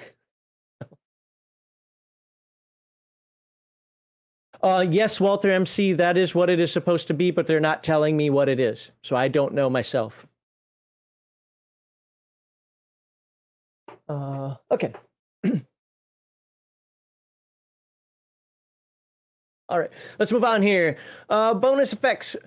Oh, yeah, okay. When your range combat roll is successful, your attack hits and you inflict weapon damage. This is the same as the melee combat. You roll damage. Uh, for each additional six, you get to add an additional effect. You can inflict, inflict one point of damage. You can inflict critical injury. That's change. That's the same as before. Here's a new one, though. Suppressive fire. You force your enemy to keep her head down. Suffers one point of stress. That's mind damage. And I know we haven't really looked at that, but here, I can put the character sheet back up. Right? And where where's our damage on here? Uh, trauma, hit points. If you look over here where I'm highlighting, you have hit points, which is strength plus agility. They add up to make your hit points. And then you have mind points, which is wits plus en- empathy. Okay, so you'll have a set of uh, points for there. So you can attack both, and if either one of those gets down to zero, the character is broken. And we'll talk about that when we talk about damage. Uh, da, da, da, da. This effect can also be chosen multiple times. Raise initiative, we saw that before, and disarm. Basically, you shoot the arm or shoot the weapon or whatever. Automatic fire. Here's where th- this one... People are going to feel ways about things about this. I like it. I really do. I like it. I also like the way Twilight two thousand does it, even though it's different. Another Year Zero Engine game uses a different version of the Year Zero Engine, but I really like the way Coriolis handles automatic fire. Some firearms are capable of unleashing deadly bursts of fully automatic fire.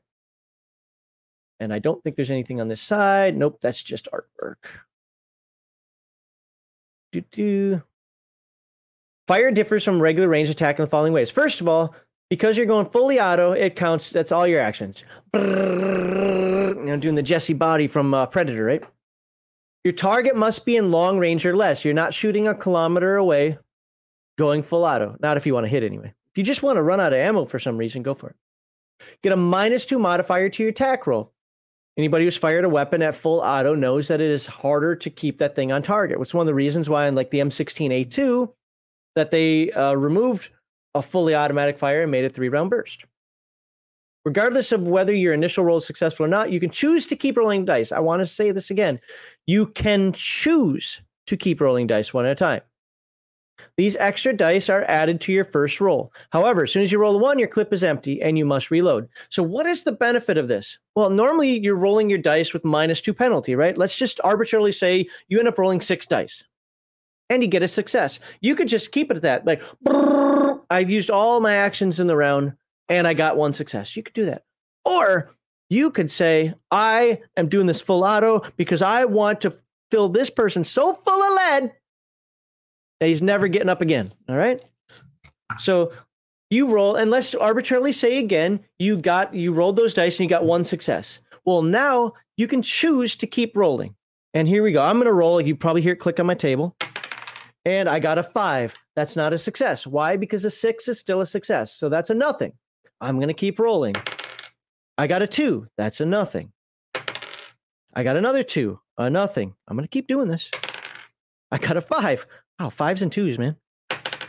Oh, wait, is that a six? No, I got a six. That is another success. Got a six. That's a little, that's what the little squiggly thing there is. It's a six because one is on the other side, if you can see that. So I can still go. So that's two successes. I can keep going. Got a five. I got another six. So now we're at three successes. This is awesome. I got another six. So that's four successes. I got a two. See where this is going? I'm going to keep rolling until I get a damn one. Three, four, one. There we go. Finally got the one. So now my magazine is empty. But I went from one success to four successes. We just lit this M F R up. That's why you do that. Now, I could have stopped at any time there. You know what? I got that extra success. So that's all I needed. I can inflict a critical damn, a critical wound to him. I'm good. I could have done that. But you know what? When you, when you start gambling, you can't stop. You got to keep going. So now I'm out of ammo, but I've done four successes on that guy. So, uh, Kokushuko, watch my, if you can suffer through it, watch my video on Coriolis combat. And la- I was even laughing. I rolled fourteen dice for a roll one time, and I think I got zero successes, or maybe it was one success. But yeah, these Coriolis dice hate me. They hate me. I don't know what it is. They really do. It was the worst rolling dice I've ever had. It's kind of comical, but I laugh about it. Anyway, um, here we go. So, mounted weapons. Yes, you can keep rolling until you roll a one. That's how that works. You don't have to keep rolling. You can choose to stop rolling. But you keep rolling. Once you roll a one, you're out of ammo. So mounted weapons, many large mounted weapons have magazines so big they don't need to be reloaded in combat. Remember, this is not a simulation. This game is cinematic, so you just keep firing them.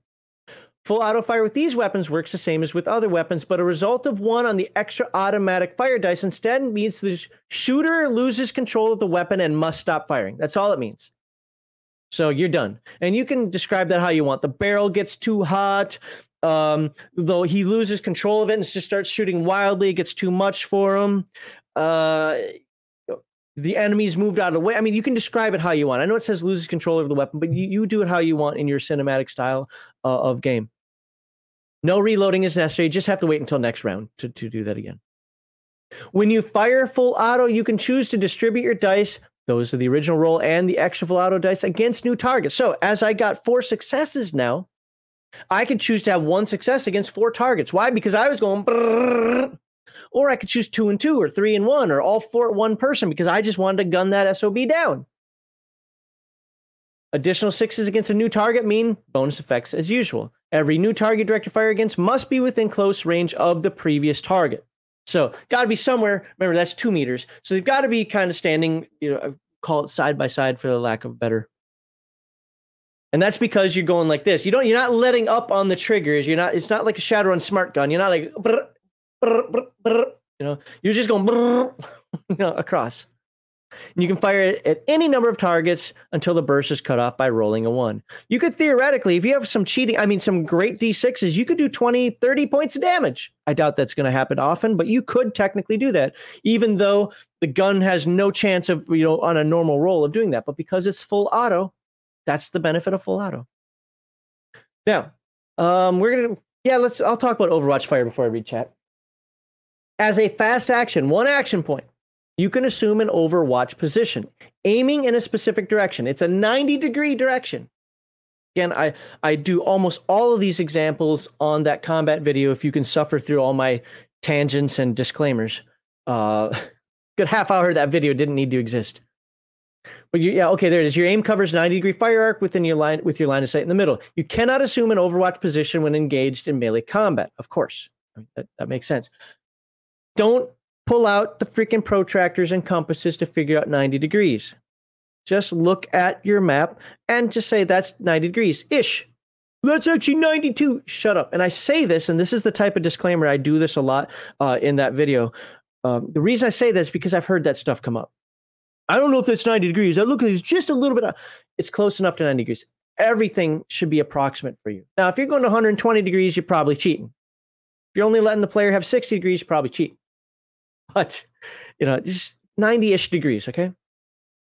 Overwatch means that you're ready to fire your weapon the direction you aim at any time during the coming turn. That means you can lose initiative, but as long as you're in an Overwatch position, you'd still go first. From now until your initiative score comes around again the next turn. During this time, you can fire a normal shot costing two A P. Remember, your Overwatch shot still costs action points whenever you want to before any other actions are performed, even if they have been declared. For example, if an enemy within your fire arc wants to shoot at you, you can shoot him first.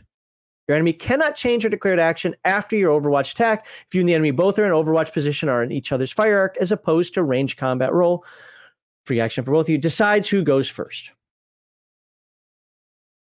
And again, that that uh, is a little vague, I know, but that's for you to figure out at your table.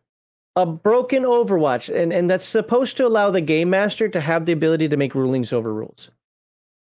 As soon as you perform any action other than shooting at a target in your fire arc, your concentration breaks and your Overwatch position is gone. This also immediately happens if you become engaged in close combat or you take damage. This doesn't mean that you can't get into Overwatch position again. It just means at this point it's done. And now I'm going to look at chat. What do we have for chat? Close enough for government work. All right, what was that? Was that to me? That was to me. I agree with you. Rifts is already more gonzo. Yeah, Rifts is more gonzo than I enjoy as well, but I'm, it's slowly working on me.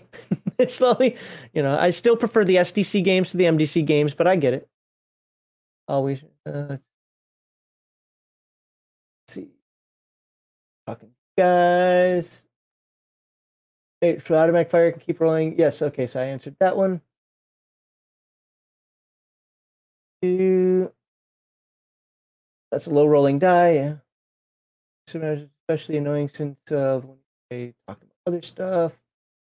Cool. Okay.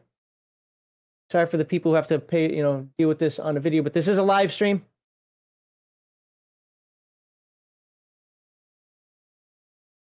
All right. Yeah, I, uh, I'll be honest with you guys. I don't know what uh, what the announcement is. All I know is that uh, they've said that they're willing to come back, got something to announce, and we're welcome to have them back. As uh, so, people who know know, join our Discord and post your questions, comments, and concerns there. Like, cause I I I have very little, like, other than asking like, so how's the family? To directly ask those guys, because I've kind of asked them everything that I want to. So it's up to you guys to ask the questions other than whatever it is that they announce, because, you know, that'll be exciting, right?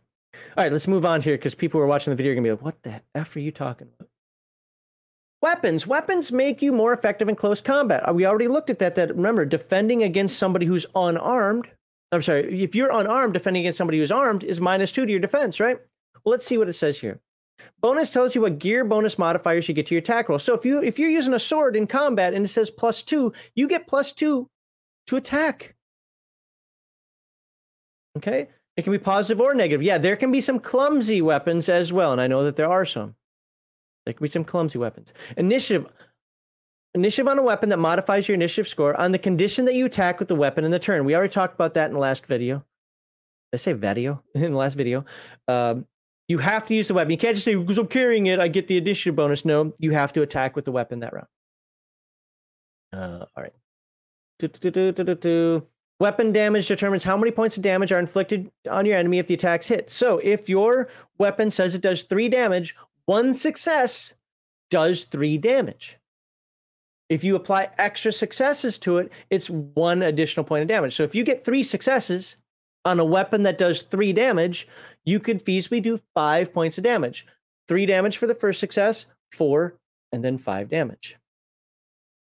Crit tells you how many extra successes beyond the first one you need to roll uh, to inflict a critical injury on your opponent. That's right. We talked about that already, but I'll mention again since it's being mentioned here again. If your weapon has a crit rating of two, that means you have to use up two of your extra successes to apply critical damage. Range is the maximum range with the weapon can be used effectively. Light weapons require only half a row and gear. We have not talked about, I don't think we've talked about gear or encumbrance. It's like every other Year Zero engine game, half a row for light items, one row for normal items, and two rows for heavier unwieldy items, which uh, are, and you get a number of rows. I say row, I think it says items, whatever. Normal items. So if you have a strength of four, that means you can have eight rows worth of items. It's whatever your strength is times two.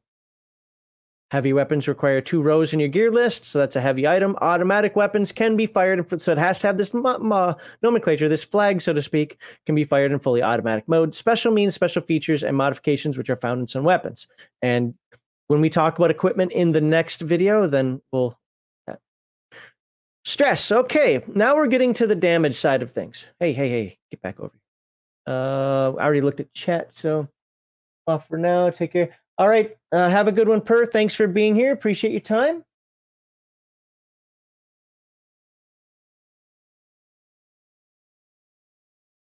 I, I don't know if Elle was talking about this game. If you talk about this game, it's not It's not com- complicated at all. It just has a few options to it. That, uh, yeah, I've had people actually say on that combat video that I did that the game is too complicated. Now, Elle might be talking to somebody else in chat about a completely different game, but I'm I'm going to put it up here, um, where some people post like, wow, that was way complicated. The reason it seems complicated is because two things. Number one, I'm doing a complete breakdown. I'm explaining the stuff. Heathen Dog's asking questions. I'm giving myself five hundred disclaimers instead, instead of going point to point. I had that one bulleted. I didn't have it scripted. So I probably should do a Coriolis combat video that's just fully scripted instead of uh, a stream. But it's also because I did every feature I could think of. Grenade damage, going prone, fully auto, praying to the icons, praying at a chapel, um... darkness points. I, I I incorporated everything that I could find in this chapter into that, and it took six rounds to go through. That's why it seems complicated. Now, if he's talking to somebody else, that's fine, but I just want to alleviate that that here and now. So, um, all right, uh, let's move on. Anything more complicated than basic D? Well, th- that's the thing is everybody has their own styles of play, right? Uh, I used to not like basic D and D because it didn't have enough rules. Remember, like I said, in the nineties, I was very simulationist, and I I didn't like the fact that it didn't have rules for it. In the nineties, I might have liked Pathfinder. I might have liked third edition D and D. I don't know. Uh, you know, I mean, technically it came out in two thousand, and I hated it, so, you know, but now I I could agree with Elle. As long as the game master is allowed to make rulings, which game masters are always allowed to do that, and Elle puts up with the rulings, whatever that game master says. And as long, let me rephrase that, as long as the game master is what I put in, what I write in my book, fair and reasonable. A fair and reasonable game master can make any ruling he wants. Okay, I now know what you're doing in your game. That's fair and reasonable. Let's move on. As long as he does it for the N P Cs as well as the P Cs, you know. So I'm cool with that. All right. Stress. You start the game with a pool of mind points equal to your wits plus your empathy. We already showed that on the character sheet a little bit ago. When you are attacked in combat or when someone tries to use manipulation on you, you might suffer stress, which lowers your number of mind points from mental strength. Contact with the dark between the stars can also have this effect. If something puts you to zero mind points, you suffer a breakdown. Okay, so you're not broken, you're broken down. You suffer a mental breakdown. Collapsing from fear or anxiety. You can follow simple commands, but not take any action that requires die rolls. I should say die rolls, not dice rolls. That's weird. After one d six hours, you regain some control of yourself and one M P is restored. So you'll be at one. But for one d six hours, so that could be one hour, that could be six hours, uh, you can only listen to simple actions. Like, go over there, go over there, you're no use to us. Okay, okay, I'll go over there. Or, okay, okay, yeah, yeah, yeah, yeah, I'll go, go, go. You know, whatever. I mean, it depends on how you broke down. You could have shell shock. You could just be dazed and confused. Whatever. Skills. You can use either command or metacurgy to treat someone who has suffered breakdown. Hey, soldier, get back out there and get fighting. If your role is successful, that person you are calming down regains, or, you know, you could go the other way about that. If you, you know, that's the General Patton way, right? Uh, you could also go, hey, man, we understand, we understand. Just, just hang in there, buddy. You can do it. You got this, man. You got this. You know, however you want to do it. Whatever works for your character.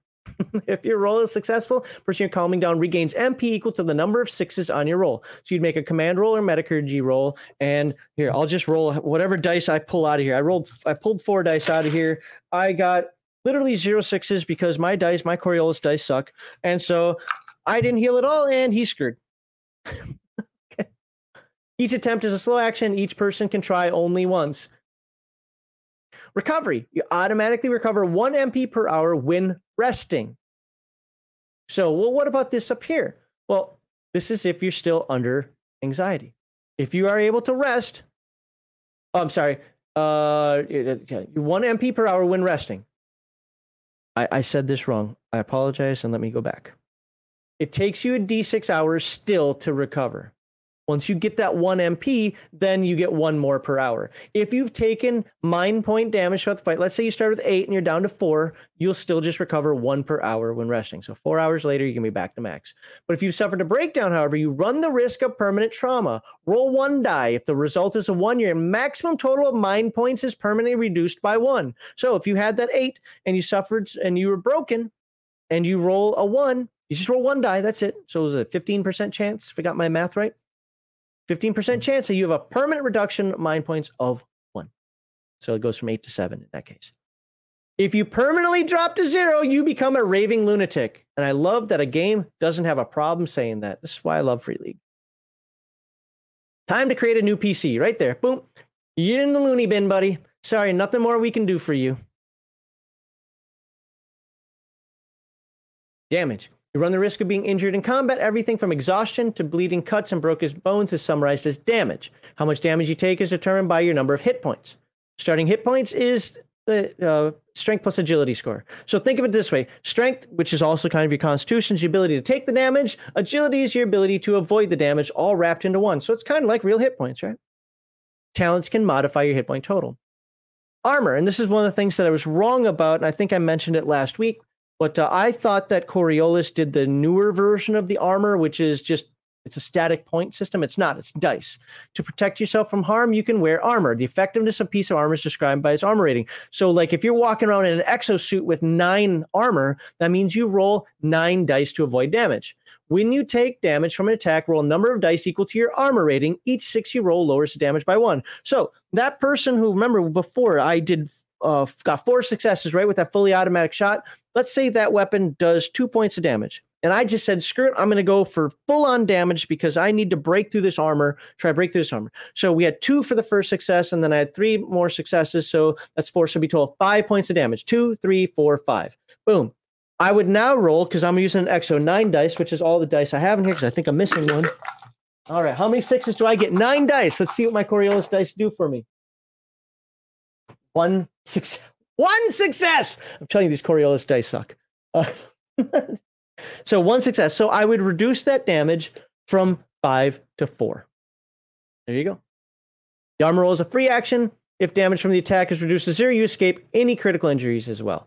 So that means you uh, can't say that uh, you took a critical injury. Cover. In a firefight, taking cover behind something could save your life. Choosing something sturdy like a metal door frame or a brick wall.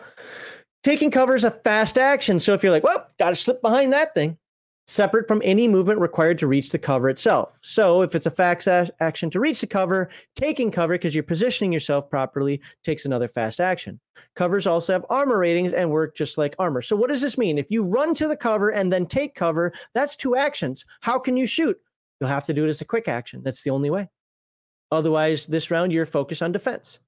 Now, if you're already near the cover, you don't really have to move. You just have to take cover. Well, then you can take cover and do a normal action. Uh, but uh, to do so, covers also have armor ratings, but only against ranged attacks. Cover and armor can be combined. Simply add the dice together. So if you if you're behind like a door frame, which I think is like five, and you're wearing this exosuit, well, that would change that nine. Nine plus five is fourteen. I'd have fourteen dice to roll, but on my dice, I'd still take damage. You can also lean on it when shooting for a plus one modifier, but not a quick shot. So you can give, give yourself a plus one modifier. Now, this is where things uh, might start to seem crunchy, like, oh my God, I can do this. Well, all of this is supposed to be common sense. Theoretically, I would say this is the rulings over rules, but because you know people are going to have this question, well, if I'm bracing on some sandbags, shouldn't that make my shot easier? Well, here's the rule for it. It's plus one. Don't overthink. This is the problem with crunch games. People overthink to try to get every modifier. I shut that shit down. Oops, sorry for the cussing. I, I shut that stuff down. Think, what are you doing? Combat is fast. Combat keeps moving. Well, I have to figure out where I get the most advantage. No, you don't. You're standing with analysis paralysis. I'm moving on to the next character. You're a dick. Yes, I am. What are you doing? Okay, I'm leaning on the sandbags. I'm going to look around the corner. I'm going to shoot. Do, do, do, do. Okay. Well, you're leaning on the sandbags. That gives you a plus one. Looking around the corner isn't a big deal because you're still looking down your sight line. Roll, roll your attack roll. Don't overthink this stuff and learn how to play cinematically. Okay? Being prone. If you're prone, enemies fire at you, suffer a minus one modifier. Why? Because you're a smaller target. This can be combined with the effect of cover. Also, you can claim the plus one fire support bonus when prone, even if you have no cover. Why do snipers like to lay down when they shoot? Why is Overwatch position? A lot of them lay down when they shoot. Now, not over Overwatches and, well, not all Overwatches are above and not all Overwatches are laying down. But why do they do that? Because it provides you cover and gives you stability. That's why they do it. Broken. If you drop to zero hit points, this is the damage side of it, you are broken, unconscious, or paralyzed with pain, and in no condition to keep fighting. You cannot perform any actions that may test any skills. All you can do is writhe in pain and cry for help. Further normal attacks that would put you below zero hit points have no effect, but you can still suffer additional critical injuries. This comes up in that video that I talked about where uh, there was a, uh, a discrepancy in the amount of damage that somebody took. And it was because, well, because he was already brought to zero and you don't take any more damage once you're brought down to zero. What you do then is you just turn them into critical injuries. Okay. Being broken is not fatal. Only critical injuries can actually kill. There are only two. Now, so how do critical injuries work? You, we already looked at those successes, right? You know, if you get extra successes. You roll two d six and there's a chart. I do not have the chart in front of me, so I don't know what the number is. But I rolled a fifty. Oh my God. I rolled a fifty-six. That's probably pretty bad. What I can tell you is if it had been a sixty-five, that'd be instant death. I remember sixty-five and sixty-six are instant death. sixty-four is you're going to die pretty dang quickly. But there is hope. But since it was fifty-six, it's probably just something pretty bad. And I don't know where the chart is in the book, and I'm not going to go look it up right now. But just know that a critical injury. Now, if that had been a sixteen, it's not much. It's like, you know, uh, maybe minus minus one to movement or something like that. So it starts out pretty innocuous and gets pretty high. There are talents that will allow you to roll more than once, or you can spend extra successes to roll more than once. So there's a fifty-six. Well, what's my other roll? A thirty-one. Well, obviously the fifty-six is better than the thirty-one. So I'm going to choose the fifty-six. So you can do that. But you have to spend the extra successes to do that. All right. First aid. Someone can help you back to your feet by administering first aid to you. This is a slow action demanding a metallurgy roll. Uh, the medical equipment at hand determines what modifiers. It's just like gear dice. So it, it acts as gear dice. So if you have something in your hand, you know, uh, uh, basically if you have a good first aid, you know, a science fiction first aid kit that can ca- cauterize or heal a wound, you know, do that little laser scalpel thing, you might get plus two to your metallurgy roll. But without any medical equipment, the test cannot be attempted at all. You need to at least improvise something. Now, what's a good example of improvisa- improvisation? Wow, I can't even say the word. a splint. There you go, a splint. Hey, I need a couple of strong, uh, strong branches, and I need your belt and your shoelaces, and you can make a splint. You know, but you need something. If the roll is successful, you get back up immediately, regaining hit point equal to the number of sixes on the Medicurgy roll. Okay. Of course, that's all going to be determined by the type of, you know, critical hit that the person took. And is that it? Are we done? I thought we had vehicle combat. Oh, we do. Oh no, we have critical injuries. We'll look at that in a moment. Death and healing. Okay, atypical damage. Yeah, we got a bit more to go.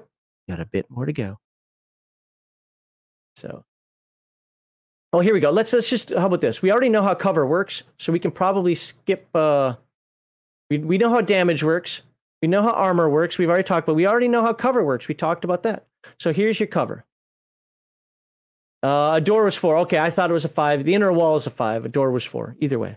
But there you go. Remember, that adds on top of the armor that you're wearing. So if you're behind a brick wall and you're in a a, a light exosuit, which is like six, seven plus six would be thirteen. Okay. Uh, severity. We can skip uh, for every extra six you spent. Okay, we can skip that. Effects of critical injuries. Most critical injuries have two effects. One immediate, such as making you fall over and being stunned, and one long-term, giving you negative modifiers to one or more skills. Stun. The stun effect is you're stunned for one turn, means you lose all remaining action points in the current turn, if you have any left, or in the next turn, if you have none left this turn. Okay, there you go. Basically, use a round of actions. Uh, this is, uh, these are some medical equipment and how it affects your Medicurgy roll. So yeah, that splint, those two sticks, a belt, and a shoelace, uh, it's going to be a minus one to the roll. You have doctor's bag, zero. But if you come up to here, you get a you have a whole trauma lab, which is uh, part of a ship, which is a ship's module, so you have to be on the ship. Well, you'll get plus four. Death. If you suffer a critical injury described as fatal, someone must give you first aid or you will die when the listed time runs out. So uh, in that combat video that I talked about, the guy had a severed aorta. one d six, I think it was minutes. Was it, it was either rounds or minutes, I forget. So one d six minutes to live. If that first aid roll to get in there with one of these items wasn't applied to that character, like a trauma kit, plus three, that character is dead and there's no resurrection. First aid is a slow action, requires a successful Medicurgy t- test modified by the available medical equipment. Remember, you only get one chance. Only get one chance. Yeah, there it is right there. Each person who try- can, uh, attempts to treat, you can only try once. Get a second chance, better medical equipment is needed. If you are both broken and have sustained a fatal cri- uh, critical injury, two separate Medicurgy rolls are needed. One to get you back on your feet and the other to save your life. Really, the important one is to save your life. The getting you back on your feet, that can be important, but look, get, get back on your feet. And I already said this before, sixty-five and sixty-six are simply kill you. I think one lops off your head and one goes through your heart or something like that. Healing. Each critical injury below lists its healing in uh, time in days, usually with a number of d sixes. If someone gives you medical treatment during recovery time, Uh, that person tests Medicurgy modified by the available medical equipment if it uh, should be recovery times reduced by half. Yeah. So if you got like a uh, leg damage, now not everything is in days, and I might be confusing Forbidden Lands with, uh, with Coriolis, and if I am, my apologies. But just as an example, you could have like a broken leg, which is d six weeks. That would mean you're minus two to attack and half your movement rate for d six weeks. So let me roll this d six. I got a three. That's three weeks. Now, if a successful Medicurgy roll is accomplished during that time, it cuts it in half. So a week and a half. Now, it's up to you if you want that to be a week and a half. If you want that to be rounded to uh, simply two weeks or one week, that's your business. But still. All right. Atypical damage. Atypical damage is done a little differently. This is, grenades are an example of atypical damage. There are many ways to get hurt in the Third Horizon. Some do atypical damage. Is as a rule, atypical damage is de- determined through a dice roll where each six means you take a point of damage. So everything there is normal, right? Oh, here's the critical hit chart. Everybody at home, roll a roll a two d six as percentile. I'll keep this on the screen here. You can pause it and see what you come up with. Here, I'll even do it. All right. Oh, I got a fourteen. So we're right there. I got a sprained ankle. That sprained ankle is not fatal. You immediately fall down, but then you are minus one to dexterity. That's a skill. And infiltration for a d six days. And metacurgy will reduce that. Now, I know somebody be like, man, I had a sprained ankle and I was out for weeks. This is a game of cinematic characters. Deal with it. Let's let's scroll down here. Let's do the thirty-three through whatever. Can I get a thirty-three through whatever? No, I got a twelve. Okay. Go ahead and roll. There you go. twenty-one. Oh, that's not it. Look, I'm going to just do the thirty-two. Oh, it's one above. Whatever. I paused there. You can do your own die rolling. And then, oh, now we're getting to the bad stuff. That's sixty-four. Severed aorta.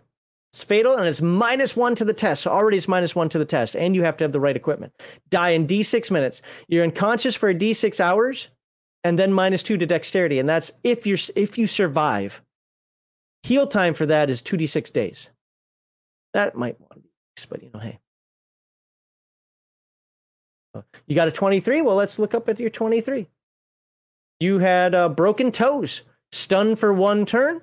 Minus two to dexterity and infiltration for two d six days. Basically, out, out, out, out, out for, for fifteen to twenty seconds. That's why you're stunned for one turn. So you're hopping along. Now let's get back to atypical weapon damage. Atypical weapon damage usually has a weapon damage of one. The first six cause one point of damage. And critical injuries. Atypical damage can result in critical injuries as well, but only if the attack leaves you broken. That now, this was a mistake that I made, I think, in that video, and I did call myself out in that video. You cannot assign critical injuries unless the person is broken. Crafting Gamer for two dollars says he got a gouged eye. Well, since he said that and he paid for it, I'll go back and look at it. Where's gouged eye? What number was that? Gouged eye. Gouged eye. thirty-five. Stunned for one turn. He's like, oh, God, I can't see. Jeez. Ah. Then minus two to observation. You know, peripheral vision is hurt. Permanent ugly scar. Oh, that's forever. You got that scar right across your eye. You know, there's a game I played, and I don't know what it is, that actually made that a fifty-fifty. Or was it thirty? No, it's thirty-three, thirty-three, thirty-three. Essentially, you had a thirty-three percent chance of going ugly, thirty-three percent chance of nobody caring, and a thirty-three percent chance of that increasing your charisma because that was a cool scar. And I can't remember what game that was.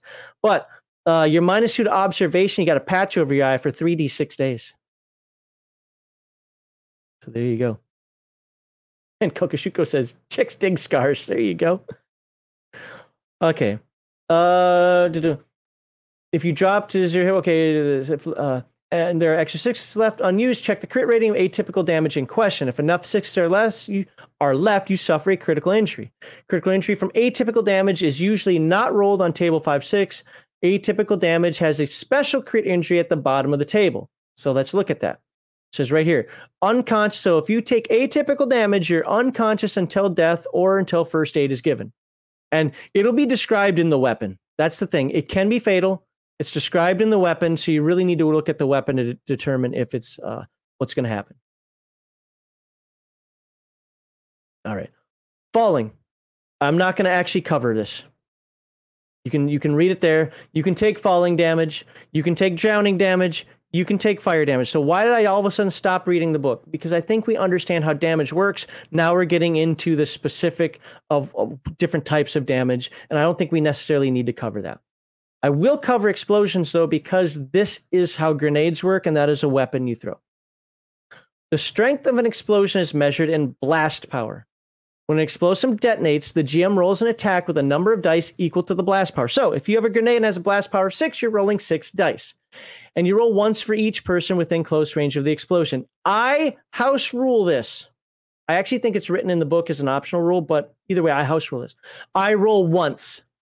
If there are like six people in that blast radius, I'm not rolling six different types of damage. I roll the damage one time and then just go from there. Everybody takes the same damage based on armor and so forth. Uh, you might have some cover that helps you out. There are things that can help you out, soak up that damage, but I only roll one time. I'm not rolling for every single person.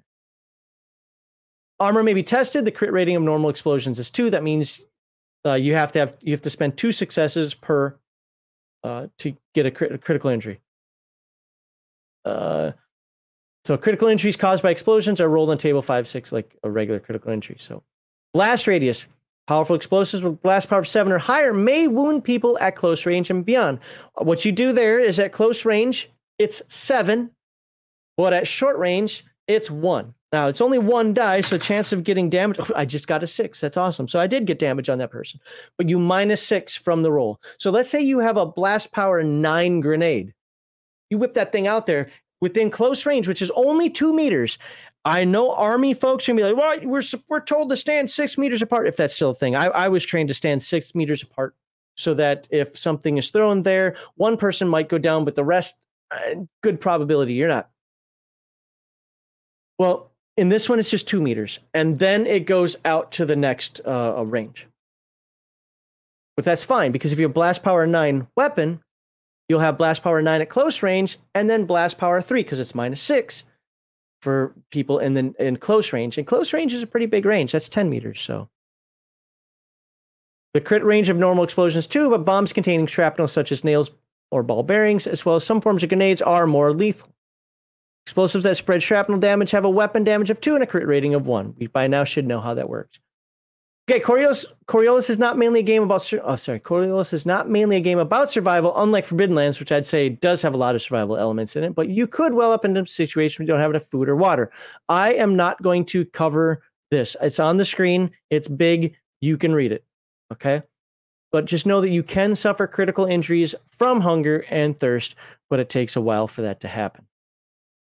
Radiation is, as you can see, there's something. Cold, vacuum is something to worry about. I mean, it's space, right? Um, here. That's probably something. No, no, I'm not going to cover it. I'll leave it on the screen long enough for you to pause.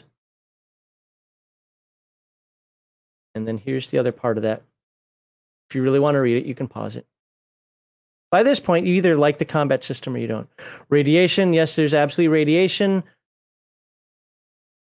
Uh, do, do, do. Vehicles. All right, I think vehicles are the last thing. We're finally done. Finally done.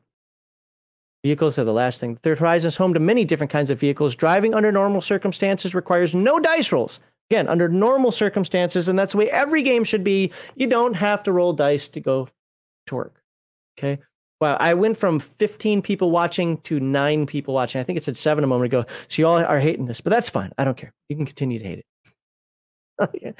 Uh, I know it's a little boring. We're doing it. We're doing a read through. We're doing a deep dive, and we're we're explaining. It's not for everyone, but uh, you know, I appreciate the people who are hanging out.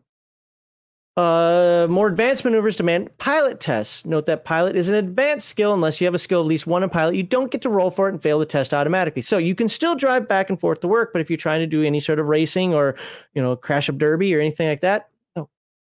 The modifier you get to your pilot test when performing challenging maneuvers is your gear bonus. Small, agile vehicles generally have higher bonuses than large, heavy ones. I don't know if we're going to look at those types of vehicles today. I think we might, but I'm not exactly sure.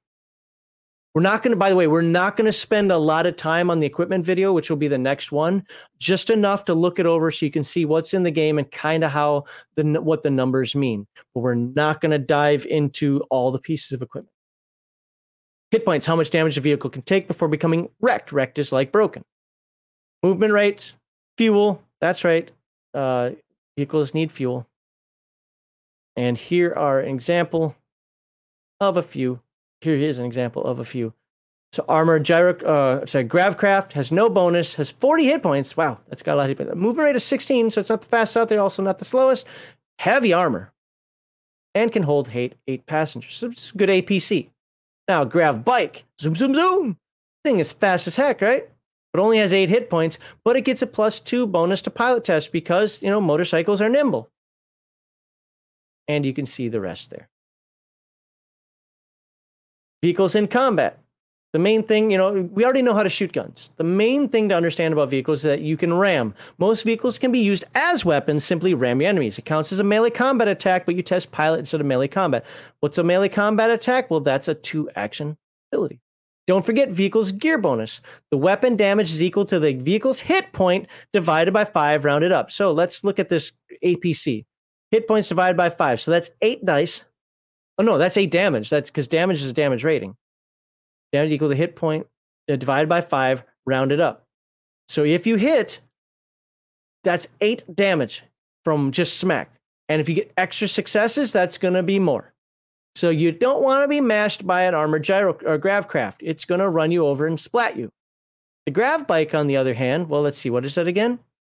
Uh, damaged vehicles is, uh, oh my God. Why am I not seeing it? Vehicles suffer damage like people each point at lowering zero point five one with vehicles. How did I just lose this? And I was said it like fourteen times. Uh, oh, here we go. Weapon, the weapon damage equaled the vehicle's hit point. I thought it was lower for some reason. Divided by five. So hit points divided by five rounded up. So, well, this divided by five is what? Eight divided by five is one. But you round up because there's remainder. So that's two. That's two points of damage for getting mashed by a bike. Plus however many he rolls on that pilot test.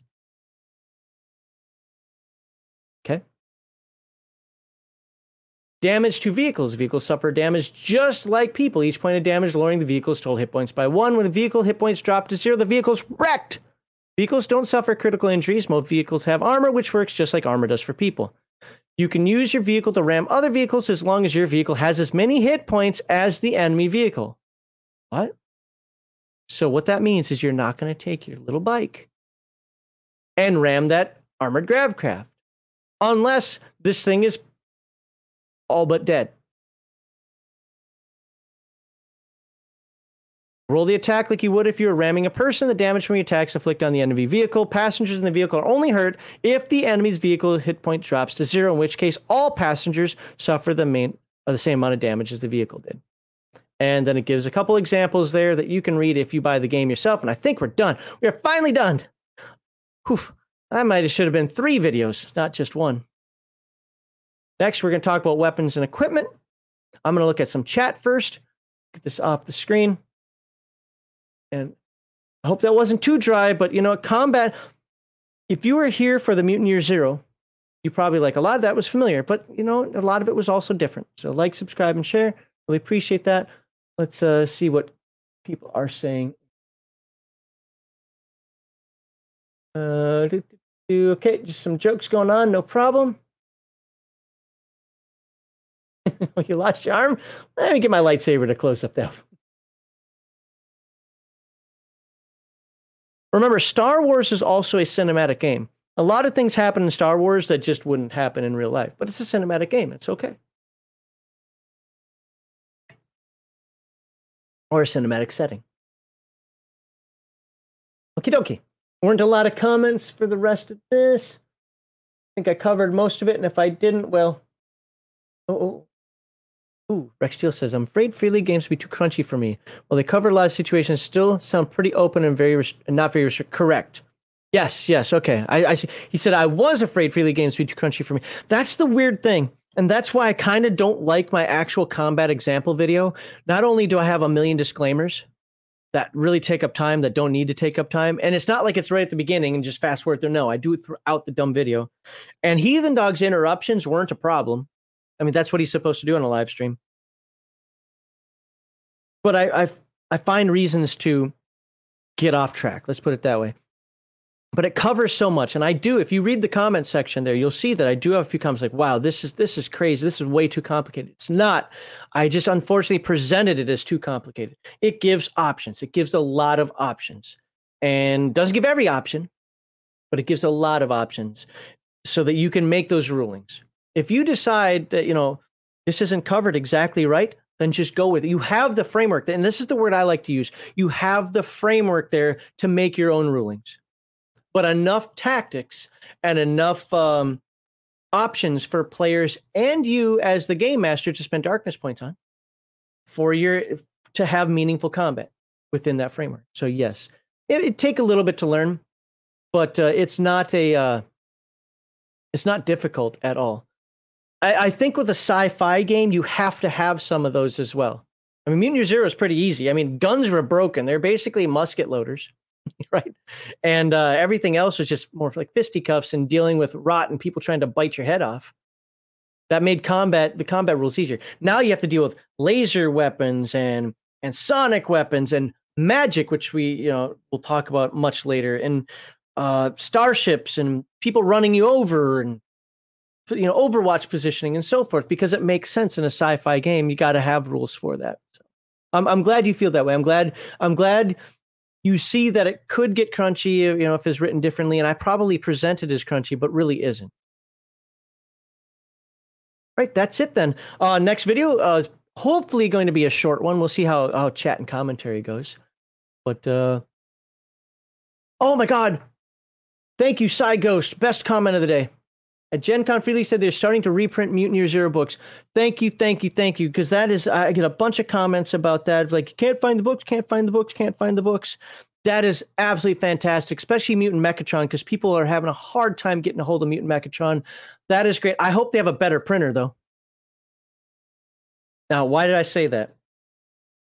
Uh, also, you're going to get the book that says Grunt and not Slave, so that sucks. But uh, all of the full-color Free League books fall apart. My Coriolis book is, and, and I found out like where it is. It's actually, it's in the binding down here.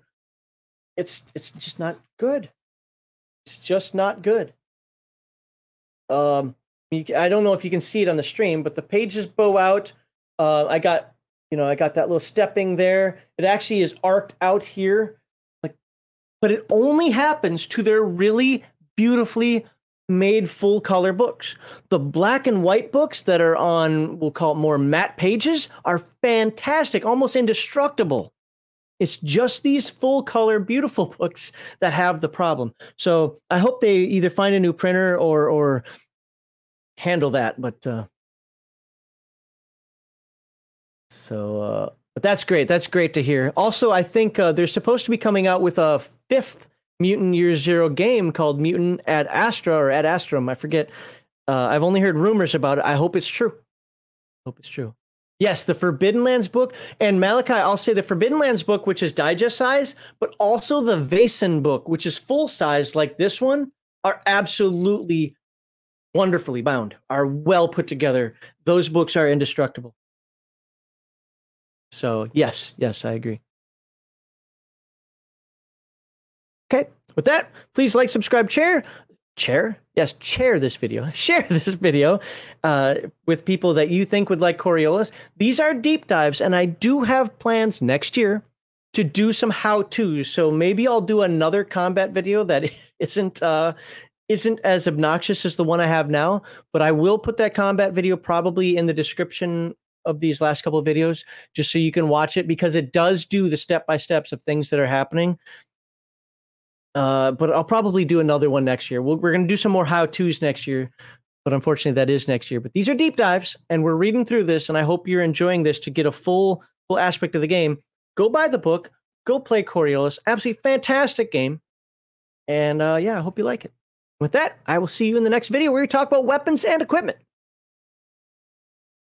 I don't know why I did that, but I wanted to. You can't stop me.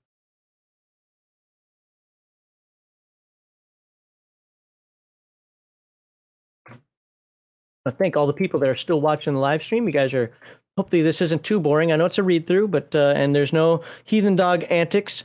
You know what? That's probably good. You, did you know that he missed the last combat video too, when I covered it in uh, Mutant Year Zero? And it was probably good that he missed that one as well. Not because he does anything wrong in the video. No, no, no. It's because it's so long that he might not even get his segment. So I think this, uh, I, I, th- I think this, I think this is working out this way. So anyway, get that full screen. All right, for our sixth. I know it's technically seventh now, but I'm I'm I split up combat into five A and five B because I just thought it was a little bit too long uh, for the way it was.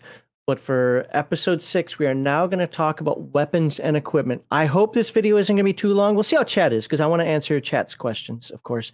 But we're going to look over all types of equipment, from clothing to weapons to vehicles and whatever else is in this chapter. It won't be spaceships, though, because that will be next week. We're going to be talking about, I guess you'd call it, ground equipment and personal equipment. We believe that role-playing games should take place in fantastic worlds. The focus of the game should be on role-playing and having a good time.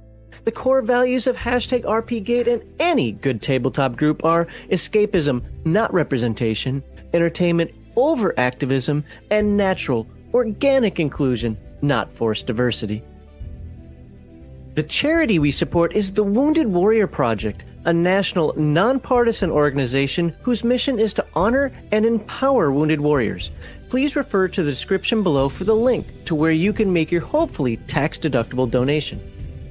Join us Thursday and Saturday evenings on twitch.tv slash Legion of Myth to watch Heathen Dog and his team of dirty casuals play multiplayer games for your mockery and enjoyment.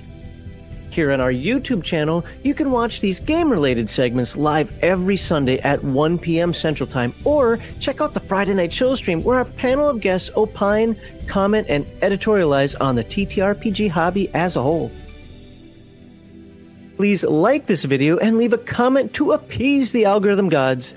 Share this video on your favorite social media platforms to help us peer out of the shadows cast over us. And if you have not done so already, please subscribe to Legion of Myth for more tabletop R P G goodness. All right, Flady, you beat me to the bop. I was about to type it in, and I saw Pop. I was like, dang it, you beat me to it. And if you don't know what I'm talking about out there in, in video land, it's chat in the live stream. It's, that was funny. That was a good one. All right, let's uh, let's now look at Coriolis, our wonderful cover there. I, I really do. I love the art in Coriolis, and that's why I don't like complaining about the book quality. But it's also why I also, also why I also, wow. Uh, I'm very adamant about the fact that it's all of their high quality color. The Alien book does the same thing to me. The Mutant Year Zero book does the same thing to me. On the other hand, the Forbidden Lands books, fantastic. Vaesen, fantastic. It's just different style. Uh, one, the One Ring book is fantastic. So, anywho, the art in here also fantastic. But we're going to be doing weapons and equipment, which, if I remember correctly, is on page one ten. Oop. Let's. Oop. We are not going to look through. Okay, I was wrong. It was not one ten. Oh my God. There you go. Weapons and one oh five. Apparently, it is what it is. We're not going to look at every piece of equipment. We're just going to get an idea. Uh, technology tiers. This I am going to talk about because this is uh, each world's a little different. The technology of Third Horizon is divided into different tiers: primitive, ordinary, and advanced, and you'll see those letters on um, on some of the equipment. Plus the mysterious faction technology and whatever the portal builders left behind, if it's understood at all. Primitive technology is the remains of tech brought by the first waves of first-come colonists, adapted to the local environments and materials. Ordinary technology is the bulk of everything produced and used by ordinary people, with exceptions for the more barbaric areas or Or colonies. Oh no, said barbaric. What meanies? Ordinary tech is produced in modular design to make repairs and modifications easy. It's exported and imported all across the cluster. Advanced technology is the high end of tech available on the open market as long as you can afford it, have the proper connections, and can make the purchase. Uh, and, oh, and make the purchase in technologically advanced places such as Coriolis, the Conglomerate, the Monolith, and other large trade stations. There we go. Restricted items. Now remember, there's a talent. There's a talent to get around this. Certain items, regardless of tech tier, are hard to come are harder to come by than others. They could require certain licenses, be outlawed, or just be available to those with friends in the right places. These items are marked with an asterisk. So anytime we see the asterisk, let's remember that's a restricted item, indicated that they're restricted items. Restricted gear can only be purchased by P Cs with the licensed talent. Oh, it says it right there. Nice. Faction technology. Technology of the factions, usually called faction tech, differs from advanced tech, mostly in its availability, or rather, lack thereof. Advanced technology can only be pur- advanced technology can be purchased by anyone on a core world with enough burr, but the faction tech is available only to a select few who have pledged their allegiance to the agenda of the faction in question. And we will talk about factions, I don't know when, a couple weeks from now. Huge amounts of burr will, of course, also be necessary. Faction tech is not described in detail in this book, as it will not be available to new P Cs. The only way to come by is through contacts in a faction or theft. Portal builder technology. Relics from the portal builders and other old artifacts are only understood by a few people in the Horizon. Both Foundation and the Special Branch are rumored to have cracked some of the secrets of the portal builders. Play Mercy of the Icons, that uh, that campaign setting. For common people only, the light globes and the healing scarabs are available, but very expensive. P Cs will most likely not know any more about artifacts than this unless they're professional archaeologists. All right. So, uh, primitive, ordinary, and advanced. You can see there, restricted, asterisk. Uh, also, uh, These are the, uh, I can't talk, uh, weights of the items. Light, remember, takes up half a row. Heavy takes up two rows. Normal, not marked, takes up one row. And tiny, no rows at all. All right, let's just start looking at these things. I don't know what an Arash is, but uh, I'll scroll slowly, but uh, that's primitive, that's ordinary. Get the idea. Let's just look at, uh, well, let's look at communicators, because that's something that I think every character is going to have. Communicators can send, receive sound and video. It can also be used to take pictures and record shorter film segments. This is your Vimeo. Or Vines, it's your Vines, uh, sometimes called a comlink. Personal communicator for short distances is about ten kilometers. Short range is a, a level two. Communicator for longer distance up to fifty kilometers. Model is bigger, but usually still handheld. The antenna design varies. I, I liken this to the old nineteen eighties uh, cell phone or, or mobile phone. Long range communicators for long distance up to uh, one hundred kilometers, usually handheld still. And then orbit. Powerful communicator that can reach the orbit of a planet. This model is so big it must be carried in a harness and requires cells to work. So this is like your radio, your World War Two radio comm operator. In terms of just picturing uh, how big the device is. But there you go. So if you have a per, uh, personal communicator rank one, you know you're talking up to ten K. It's like a walkie-talkie, smaller than that. Uh, and then you know got your short range, long range orbit. All right, let's zoom out. We're going to spend most of our time looking at uh, weapon. Living expenses, there you go. That's how much it's going to cost you, fifty burr. I don't know what the, uh, does it say how often? I don't know if that's a week, a month, a year. Doesn't matter. You'll figure it out when you play the game. It's not, that's not an important thing for us to talk about today. Now, let's look at this pulse function. This is still the communicator, by the way. Pulse function. This is restricted. Why is it restricted? Well, it's an add-on function available for all communicators. It collects all data in a message and transmits it in a short burst, making it harder to intercept, triangulate, and decrypt. Minus two technology roll to do any of that. Pulse function is a restricted technology. Computers. Get falafels. It's food and entertainment. Did I miss? Nope. That's a full page. Everyday items. This is how much they cost. Again, we're not going to spend a lot of time focusing on this. Equipment is kind of boring. I know that we're, we're going to spend a little more time when we look at weapons and vehicles, just so you can see how they look. Because uh, we talked about combat in the previous videos. And so we'll take a look at that here. I just want to give you an idea of what is in your voice amplifier. Voice amplifier usually looks like a tube one speaks into, carrying one's voice up to one hundred meters. It's a megaphone. Right. Clothes in the horizon. Remember, it's got a very Arabic feel, which I really do. I like that aesthetic. I just can't personally do it myself properly, so I would remove it. I'd let people still wear the dress, but I would remove the Arabic aesthetic. Kind of like, you know, if I were to play Firefly, I would remove the Chinese aesthetic because I wouldn't be able to do it properly. So. But other than that, I do like it. And it's not because I'm a I'm a cultural appropriation or something. No, I believe in uh, it's cultural appreciation, not cultural appropriation. And it's just I wouldn't be able to do it properly, even as somebody who lived in Kuwait for a year as a contractor. All right, so here are metallurgy items. I think we looked at some of this before, how much they cost, how much sizes, the tech tier. So mind-enhancing narcotics are restricted for some reason, but they're ordinary. This is advanced spider doctor, and I'm not going to lie, I don't know what this is. I don't know what a spider doctor is. But it's a heavy item. And, I mean, we can look at, what, what let's, let's look at a spider doctor. It's a spider. Trauma, mind, pedos, trauma, it's poison. Spider Doctor. An autonomous ooh, an autonomous field medic unit with a spider-like design diagnoses the patient, initiates treatment, and reports to other units via level two comm, level two comm, if needed. Applying a spider doctor to a wounded person is a slow action, but after that, it acts independently with wits five, metacurgy three, rolling eight dice. Spider is a full trauma kit, but no bonus. Well, that's pretty cool. That's pretty cool. I like that. So you put this weird spider-looking robotic thing on, uh, on, on somebody and it does its job. I'm going to put a face hugger on you. Don't mind me. Some more equipment here.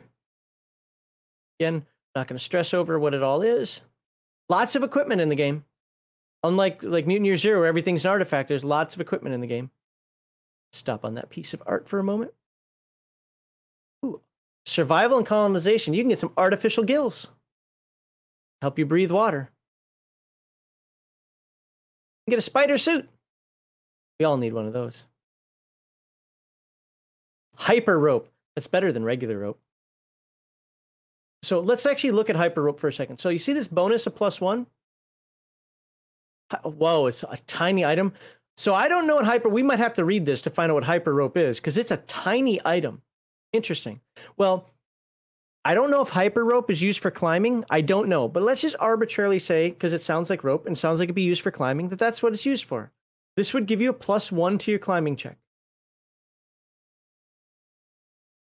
Uh, let's look at, unless we've already passed it. We've already passed it. I'm not going to scroll back up. Spider suit, water purifier. We may have already passed it. And these are uh, these are exos and vehicles. Exos are body armor. Vehicles are obviously vehicles. Yeah, okay. It looks like we passed it. There's that armored gravcraft. Pretty expensive. But there's a reason it's that expensive. A hand jet. I don't know what the hell that is. Is that some Iron Man stuff there? I don't know. Hyper sounds like monofilament. You might be right. You might be right. Okay, you know what? Now you got me curious. Dang you people. You people in chat commenting on things. Where's hyper rope? Filter man, hyper rope. Uh, a thin and incredibly strong rope that is fifty meters long. It's fifty meters long, but tiny. That means it doesn't take up even half a row on your, uh, uh, you know, for encumbrance. Can be fastened to most materials. Cannot be climbed without special hand and foot grips as the rope cuts like a knife. You're, look at that, Flady. You're on it. You were on it. The grips are included, though. Oh, so you get the grips. Gives a plus one to dexterity when climbing. So you have to wear those grips, but when you do, you get a plus one dexterity when climbing. So it could, and that's because of the gear bonus. That that's already figured in with the gear bonus. You don't add them twice.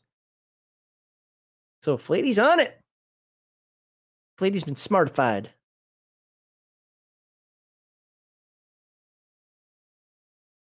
Okay. Let's, uh, we're going to look at some, we're going to look at an exo or two here. Recon infiltration. Uh-oh. Uh, mechanical lock paste, lie detectors. Again, lots of, you can buy an advanced scope. Notice that an advanced scope is restricted. A command unit is restricted. I think I used a command unit in the uh, example I used. Let's look at these two. I'm not going to look at them all, but just to give an idea of weapons, uh, gear, and combat. Advanced scope, an advanced sensor scope with G I N protocols that calculate, that basically means, you know, computer stuff, uh, that calculate recoil and movement of a shooter and target to provide an accurate firing solution. Snipers would love this, right? Makes it easier hit with firearms, plus one to range combat at short range and above. Does not work for quick shots. Makes sense. Okay. Command unit. The command unit allows an officer to issue orders to her squad from afar and coordinate the action of fighters. Command is a skill that can give you bonuses. You will see that happen constantly in that video that I made on combat. The unit can also be used when exploring dangerous, difficult. Scroll down here. Uh, environments. As long as the unit is active, the person using the controls can command the linked fighters from a distance. That's a great, a great Uh, tool right there. Love it. I love the command ability. In fact, I almost think it's overpowered, but since the other side can use it as well. So, okay. I want to show off some uh, I want to show off some exos here. Before we go, I got to show off some exos. Uh-oh. Oh, there we go. Reload, signal jammer, advanced ammunition is completely cell-based. An advanced magazine can be recharged at a station for fifty burr. Normal civilian cells cannot be used in a weapon as they require specially made versions. Weapons and armor. All right. Now, let's start. Like, again, we're not going to look at all of these. We're just going to look at the pictures, and you guys can pause whenever you want to, you know, learn more about them. I do like the drawings of the weapons. I think they really fit the aesthetic of the game. Pistols like this always drive me crazy. Like, that seems so like heavy. Like, I can't use that. But fits the aesthetic. And I think I'm going to sneeze. I don't want to sneeze. Yep. Uh, excuse me. Uh, oh, wow. Look at that thing. What is that? What is that thing? Oh, it fires an explosive, it looks like. Okay. Missile and grenade launchers. Here we go. Now, let's let's look at some common weapons. A Vulcan Cricket, for example, gives a plus one bonus. So this means when you're making your ranged weapon attack, range, range weapon is usually agility attribute plus range weapon skill. So let's say you have an agility attribute of four and a ranged weapon skill of three. That would be seven dice. Well, the Vulcan Cricket also gives you plus one gear bonus, which means you'd be rolling eight dice. Easy peasy. Plus, a whole bunch of other modifiers you can add on there because you prayed to the icons and so forth. Look at the, watch the combat video for that. Initiative plus two. As long as you use the Vulcan Cricket in that round, you get plus two to your initiative roll. Remember, initiative rolls don't change. So if you roll a three for your initiative, your initiative is a three. But for every round you use the Vulcan Cricket, it's a five. It's that simple. Damage is two. If you get one success, you do two points of damage. For every additional success, you do one more point of damage. So it starts at two, then three, then five. Crit. It takes two six-sided dice. So if you get three successes, one to successfully hit do, do, and do two points of damage, and two more, you can cause one crit. Has a range of short. It is a light item, so it takes half a row on your... Um, Uh, on your character sheet. It is an ordinary text, so no big deal with it, and it costs seven hundred burr. There you go. You understand how these were, how this uh, chart works now. Okay, stun gun. Well, crit does stun. Tells you what it does. Just, it stuns you. Let's uh, look at armor. Let's, can we find some armor? Got missile launchers and types of fun stuff here. Missile weapons, that's right.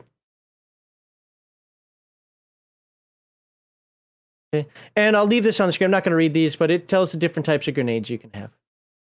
And you can read that. Well, unless you're watching on a phone, you can probably.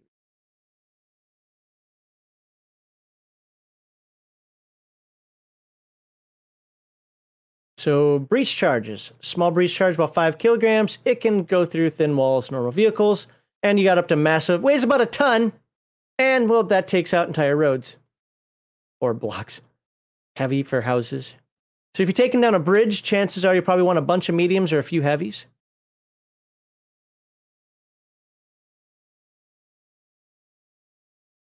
And look, look at all these different types of items you can have. This is why it had to have all those different rules. Because it needed to accommodate this. That's the one problem with science fiction games, or even modern games, is you have to have all these features in place. There we go. Now armor. I think we're done after armor. No, no, we'll have vehicles after armor. Never mind. All I want to do for armor is let's look at this. All right. Hopefully these are, sorry, these are primitive weapons. And again, the same stuff you're used to seeing. All right, let's, uh, I want armor. There's uh, an ugly exo.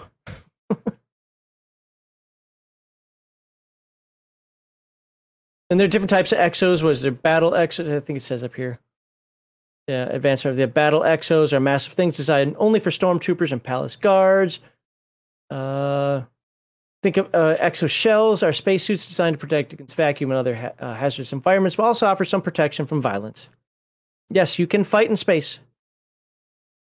There we go. Now we've got armor. So let's look at, um, well, I used the armored exo in, in the example. So let's just look at, let's look at protective clothing.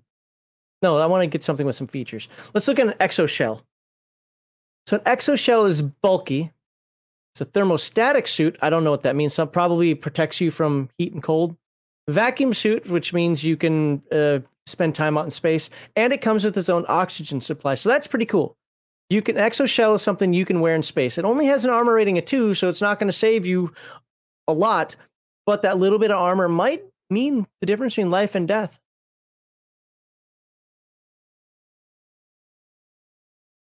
uh, John Longshore, that that's cool. No, if if you um, so let me put that on the screen. I can understand that. People who've been playing Traveler forever, I can understand not wanting a different sci-fi game. Absolutely. So that's cool. I I'm a fan of Free League system. And even with the tweaks in Coriolis here that are a little different than some of the other free, uh, Year Zero engine rules, I like it. It's I'll put that up for you, Flady. This is for you. There's the piglet picture. I'll even... Can I do this? Can I do solo layout from here? No, I can't. I'd have to do it from here. Here you go. Let's do so. There's the piglet picture for you. And this was made by... Oh, who was it? I forget his name. The curator? His name uh, it was uh, somebody from uh, the Basic Experts Guilded server. There you go. There's the piglet picture. All right.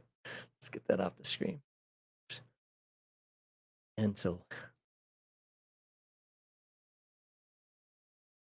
But anyway, uh, to uh, just to follow up, John Longshore makes a really good point. Uh, if you've got another science fiction game you like, I get it.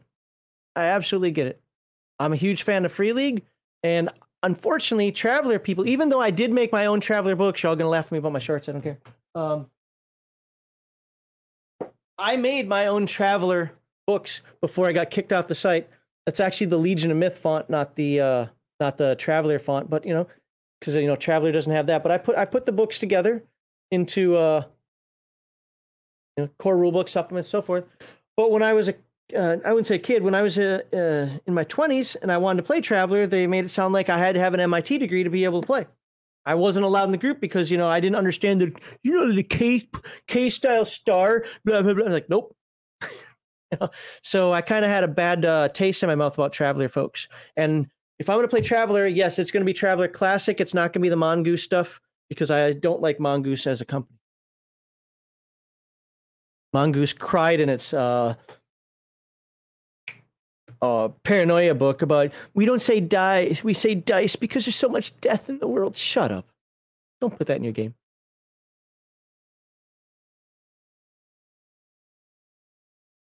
Thanks, Malachi. Yeah, I, I I forget his name, but I appreciate that. Yeah, right. So it's the curator. Yeah, he did a good job. And you know what? The thing is, is I can I can make fun of that stuff as well. I, I think it's funny. So, like, dude, want to say I sound like Piglet when I'm uh, screaming, ranting, and raving? I'll go with it. I don't know what that is. Violence solves everything. I mean, I, I don't know the story behind that. So for now, I'm gonna be ignorant and say I'm okay with this. So the less I know, the better. But back uh, back here, um, a blade of pads reduces damage from one hit. That's it. One hit by three. And then they're done. And then shields add to armor rating. So if you have a combat shield, it adds six to your armor rating. But it is a heavy item. And of course, you're not going to be wielding two-handed weapons or doing anything. Oh, Traveler fifth Edition? Okay. I again, I I almost for every game, there are a couple minor exceptions, but for almost every game, the original is always the best to me, even if I don't know it. Even if I know a different game better, couple of minor exceptions to that, but uh, I generally like the original. Yeah, they put a bad taste in my mouth, but uh, I do want to learn it, and I am going to cover this book at some point. So... But I appreciate you being here, John Longshore. It's good to see you. Uh, John Longshore, I see him a lot over there on uh, the G M's Alcoves channel, which is somebody I really enjoy watching.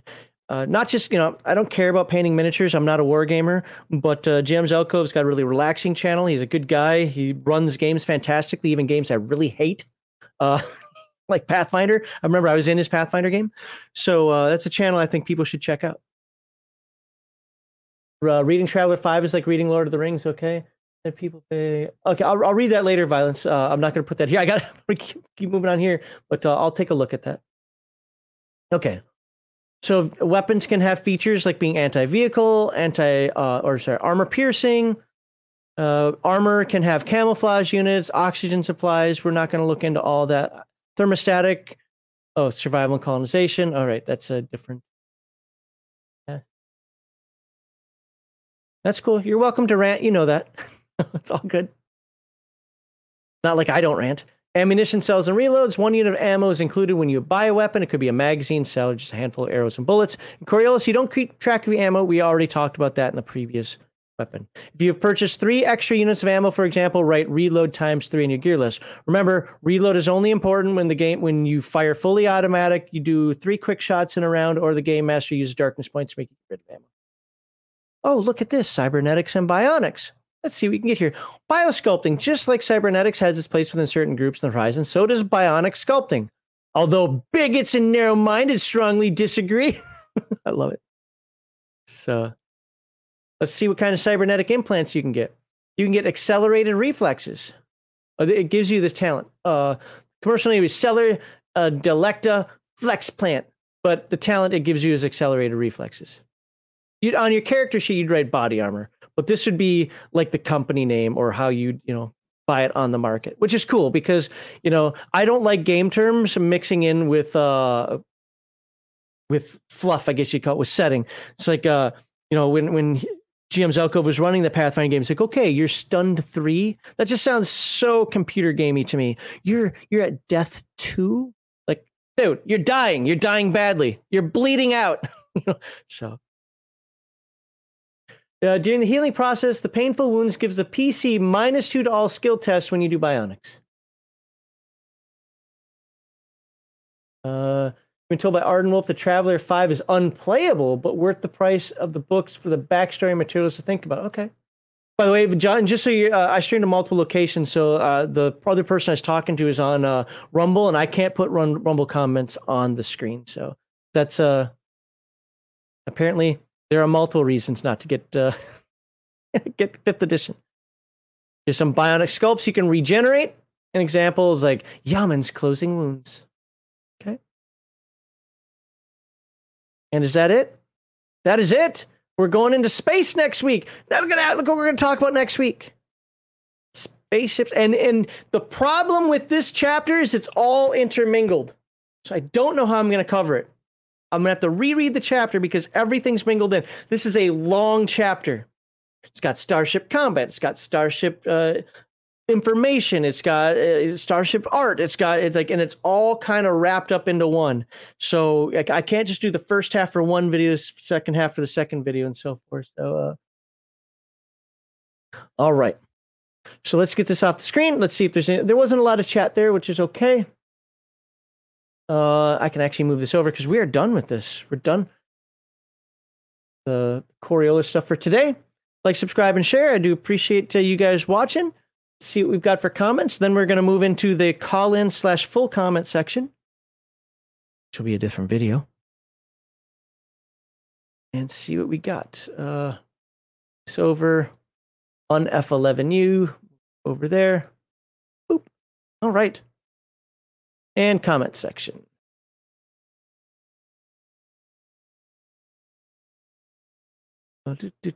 Uh, my comments are not popping up. Hold on. What if I do this? Nope. There we go. Finally. Okay. That's uh, chapter five. Chapter five. uh, you guys talk a lot of Traveler, which is fine. Moisture condenser does sound like a moisture evaporator. Probably is the same thing, yeah. At this point, I'd say buy the book. Did Capcom Hyperrope? Did Capcom invent that? And then the beep bop boops at the beginning. Okay, that's it. So not a lot of comments, which is cool. That's all right. So, again, you know, uh, we're doing a deep dive. I'm reading through this so that, uh, and one of the things that I was told previously is that the other read-throughs weren't as read-through as people wanted. Now, I do get some complaints like, oh my God, you're just reading through a book. That's fine. Then these videos aren't for you. I get that.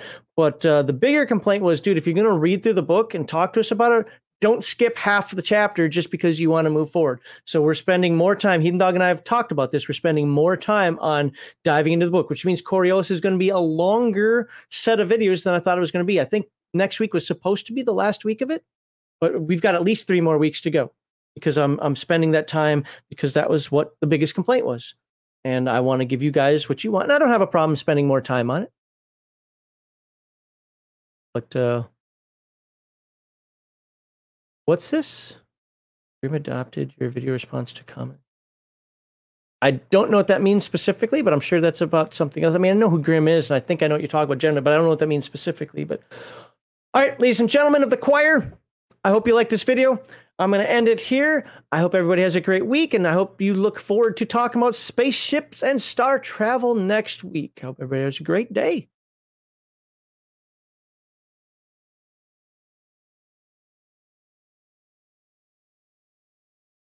Aw. And I, and I get it. It's not for everybody. I, I love the Year Zero engine. I like Palladium for a more crunchy, for lack of a better term, system. I like, because, I mean, it has more attributes, has way more skills. It has, you know, more specificity. I love Palladium for that. And I love uh, the Year Zero engine for having more generalities. You know, it might be kind of crunchy in the rules, but it has more generalities. Four attributes. That's it.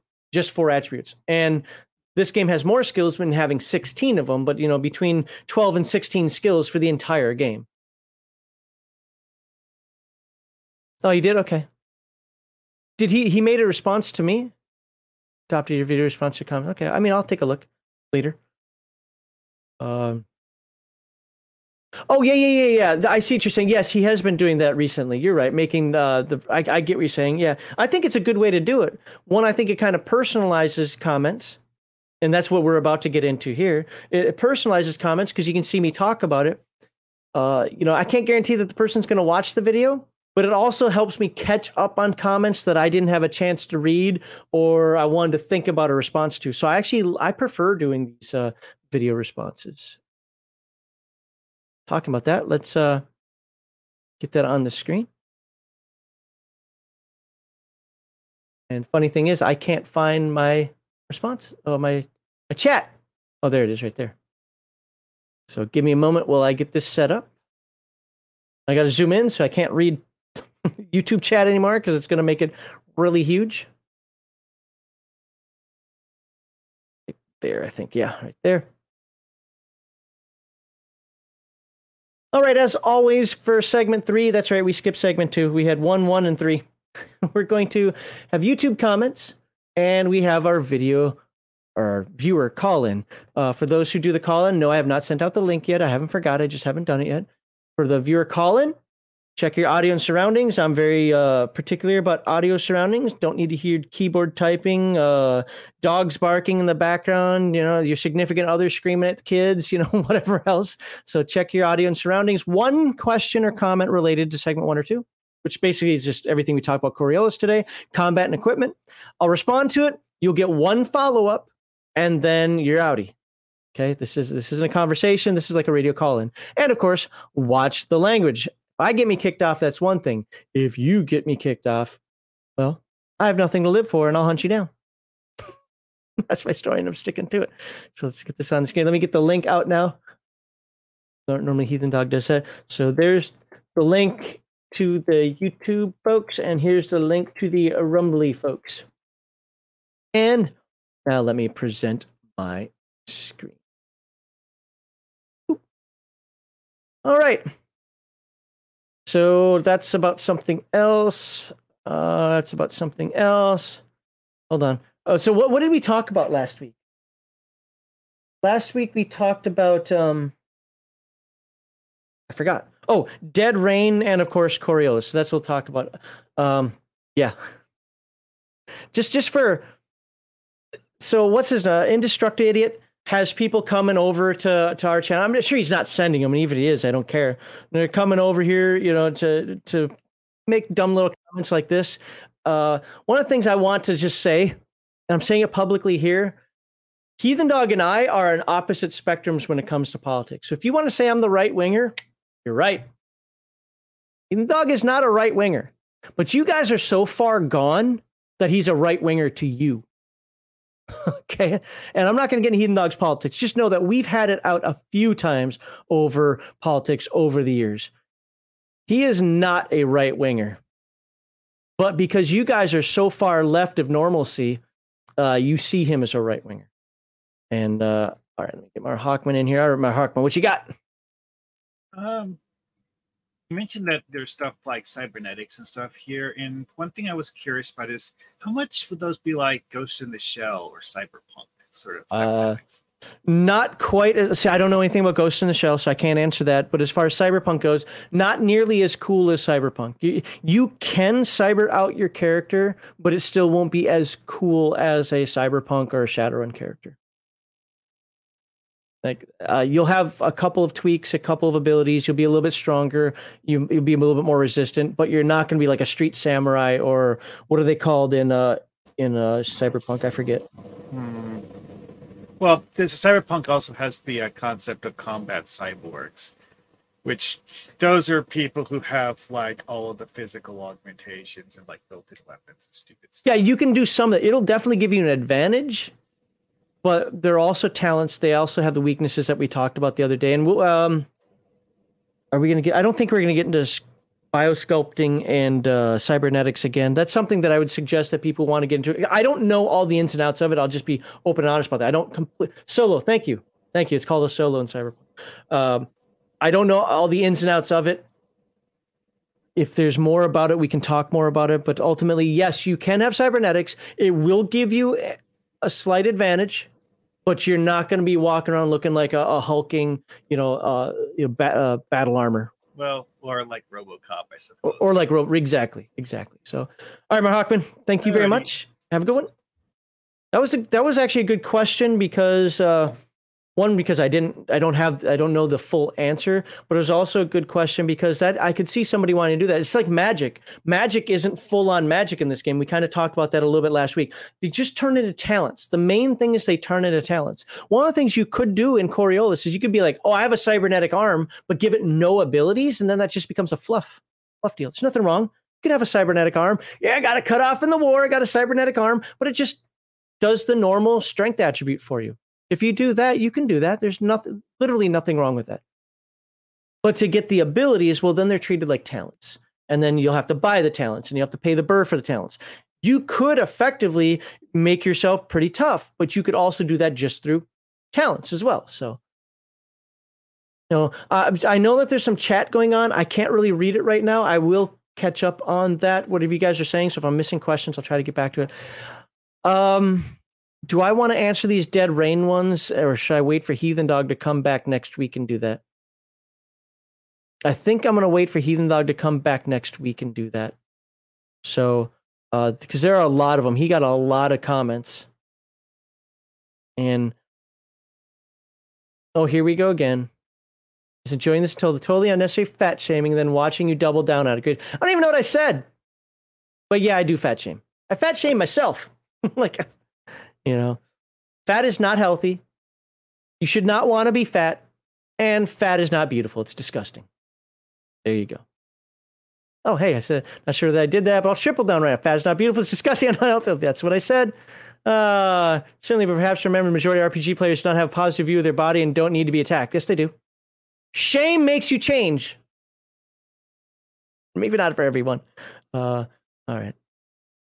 Let's see. More. You guys do really good reviews. Thanks. Hey, Ron Niabati comments more on the Free League stuff than he does on the uh, Palladium, but I absolutely love because uh, he's now. This is just a generic. You do a really good comment. I have no issues with that. I think it's a good comment, and I'm going to say thank you uh, to him for that. Uh, but he he he puts out uh, food for thought on some of the Year Zero uh, engine stuff. Talks about how he's done some of the Year Zero stuff in his games. And it's interesting because it's usually different than what the book says. And so whether you agree with it or disagree with it, I think he has some, uh, I hate, I hate clicking these things. It feels so lazy to click them. So I'm actually going to type, thank you. We appreciate it. There we go. Patriarch Gestalt. I saw this and didn't respond back.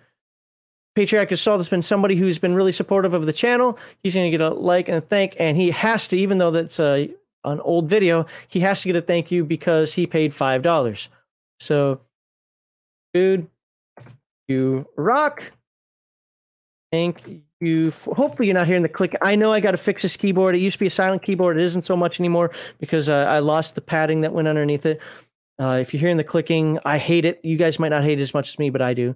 Thank you for the five dollars, and all of the support you have given us. Seduce. I meant to say dude. There we go. All right. Uh, again, I, I can't answer these. Hopefully Heathen Dog gets to these. I'm I'm just not good at, like, he knows way more about Dead Rain. I don't even care about Dead Rain. Keep on keeping on. I might not have any comments for maybe. Okay. Uh, do, do, do, do. I don't want to talk about that nonsense. There's a lot. Of, okay, here we go. Oh, I asked Heathen Dog to respond to these. Uh, apparently he did not, or maybe he responded to a couple. Nope, apparently he didn't respond to him. Dang it, Heathen Dog. I sent him both videos, too. Oh, so he did this one. So background. Okay, so he he responded to the ones he wanted to respond to. Okay, that's fine. Um. Okay, so he did respond to a couple of those. So somebody said this old Battletech had a Veritech. Uh, so T C Shanks says uh, Battletech had a Veritech style fighter in the first book, but they weren't weren't they required to remove it when they got sued either by H G? Yeah, H G's Harmony Gold, yeah, or Palladium. Can't remember. Uh, Land Air Mechs were removed because they sucked and no one liked them. The coincidence that they were also removed because the three Lambs, uh, Land Air Mechs, Stinger, Wasp, and Phoenix X, were part of the lawsuit by Harmony Gold. Battletech ended up sort of winning that lawsuit, but many, many years later after the damage was done. So, so Heathen Dog did respond to that one. Good. Okay. I, I don't know much about, I know about the Robotech game. I don't know much about Robotech or Macross.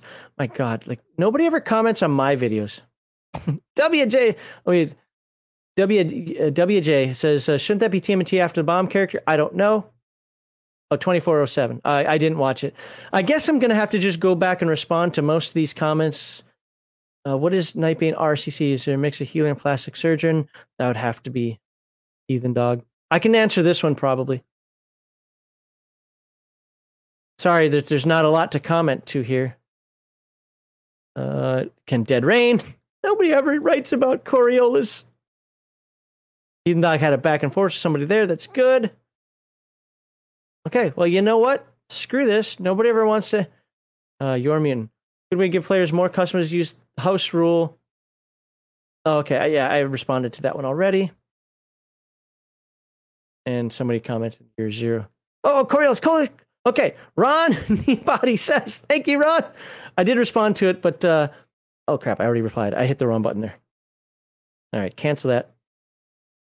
He says, the more you pray, the worse you make the world for everyone around you. Now, the reason he said that is because when you pray to the icons, the game master gets a darkness point. It's like, I never thought of it that way. That's dark. Yeah. So that was, that was a good comment. Okay. So I did, I did get a Coriolis. Oh, another one. one forty-five when Heathen Dog sa- uh, says, does a woman have poop tornado coming? Oh, yeah, I've been talking about the poop tornado coming out of the artwork. Not going to comment on that. You guys saw it. I didn't. Okay. Uh, there's way too many comments on the oh, no, it's over. Okay, this is boring. I'm done. We're done. And nobody else wanted to call in. That's fine. I know Coriolis does not get the views at all in any way, shape, or form that some of our other stuff does. That's fine. I don't care. Uh, what do we got for comments here? I spelled dude. Yes, I did spell dude wrong. You're right. You like the Dead Rain con? Yeah, I, I don't. My thing about this, I thought Dead Rain actually had some really cool things to it. I'm just so sick of zombie tropes. You can't convince me that I that I'd want to get it. But uh, it definitely had some good ideas in it. It's a Palladium game, and you know we support Palladium games here. Yes, the answer is yes. Praying to the icons, depending on how you define the term, and yes, I know it sounds weird, but I got to say it that way, is good with a little bit of bad. Here's the good. If you pray at a chapel, and if you watch my full-on combat video, uh, that I'll I'll link in the description of one of the, uh, the combat videos we covered today, one of the combat deep dives, can give you a plus two or a plus one to your rolls. Okay? So that's awesome. You want that. Oh, come on, hold on. I'm trying to shrink. It won't shrink. Oh, no. Oh, crap. Hold on. I have to. There. There we go. Um, now, now I can read stuff again. I have to be able to read your chat. So I can give you plus one or plus two to your rolls in a specific, depending on which icon you pray to. It also has the feature, it's called Praying to the Icons. You know, in every other uh, Year Zero game, it's called Push Your Roll. Push your roll. You failed, you didn't get enough successes, you want to push your roll. Well, pushing your roll in this game is called Praying to the Icons. Anytime you pray to the icons for that purpose, the Game Master gets a darkness, uh, uh, yeah, darkness point, which he can use against you later. So that that's that's the idea of it. It's mostly good with a little bit of bad mixed in. You're funny. Funny man. Hoping Kevin's big announcement was Max rating a Dead Rain supplement. Oh, sorry, sir. Although with as many times I played uh, Necromancers in games, I mean, I, I could probably do it. Uh, all right, let's... Uh, Free League Store is confusing. I do kind of agree with you on that one. I wouldn't call it confusing, but uh, yeah, what package do I get? What items? Yeah, sometimes... Am I getting a zit on my nose? What's that?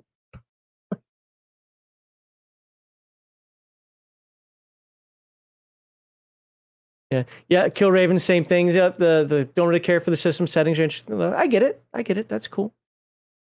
Not everything's for everybody, and you know, th- and that's one of the things that I say about gaming as a whole. Tabletop role playing games can be for everybody, but they're not for everybody. All right, just like games, any one of these games can be for everybody, but they're not for everybody. And that's just the way, just the way it is, and that's cool. And and, and that makes me appreciate you more, hanging around, listening to me talk about games that you might not be as fully invested in. I appreciate that. Uh, Mishmash doesn't say what you need to begin with. There are quick starts for most of the games. I don't know if there is for Coriolis, but there are quick starts for most of the games. But I, I can understand this. I disagree because I do understand the sites, but if I'm trying to take back and look back at it, back at it objectively and like, uh, could this be a problem for somebody new just coming in? Yeah, I could see that. I could see that. Kokushuko says, shaming can be healthy bullying. Hot take, I know, but I said, no, I agree. Shame and stigma are the best peaceful tools we have to discourage bad behavior. Let me tell one fat shaming story, and then we're going to head out, because this is a gaming stream. A lot of you have heard this before, but I'm saying again.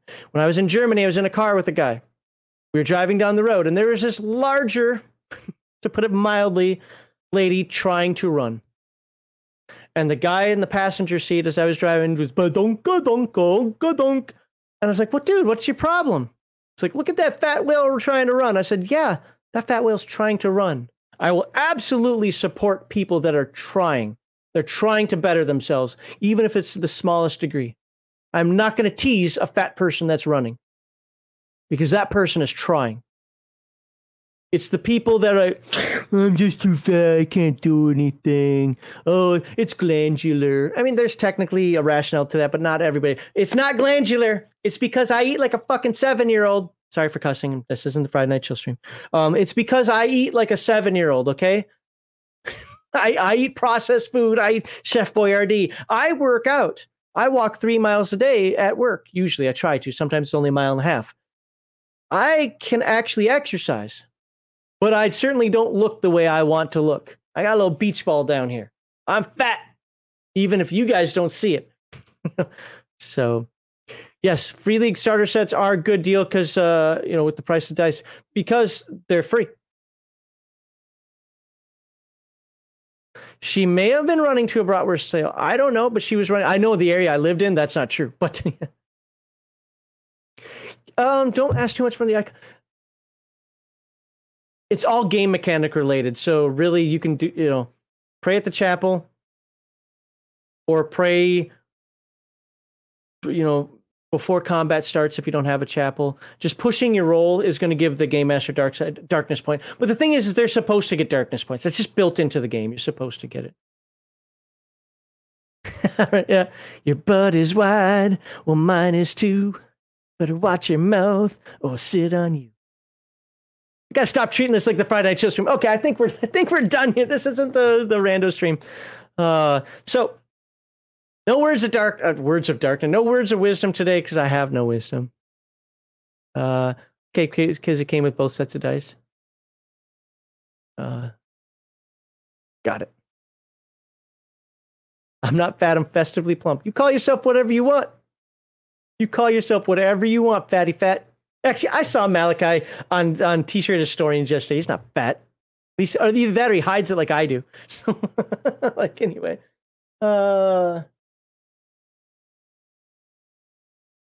I can understand that violence. Yeah, well, there's also concern about uh, Free League dropping Coriolis because of Alien. Well, I say it's because of Alien. I don't know what uh, what uh, Free League says about it. You know, Free League competes with itself. I mean, why have Alien and Coriolis, especially with the recent expansion for Alien?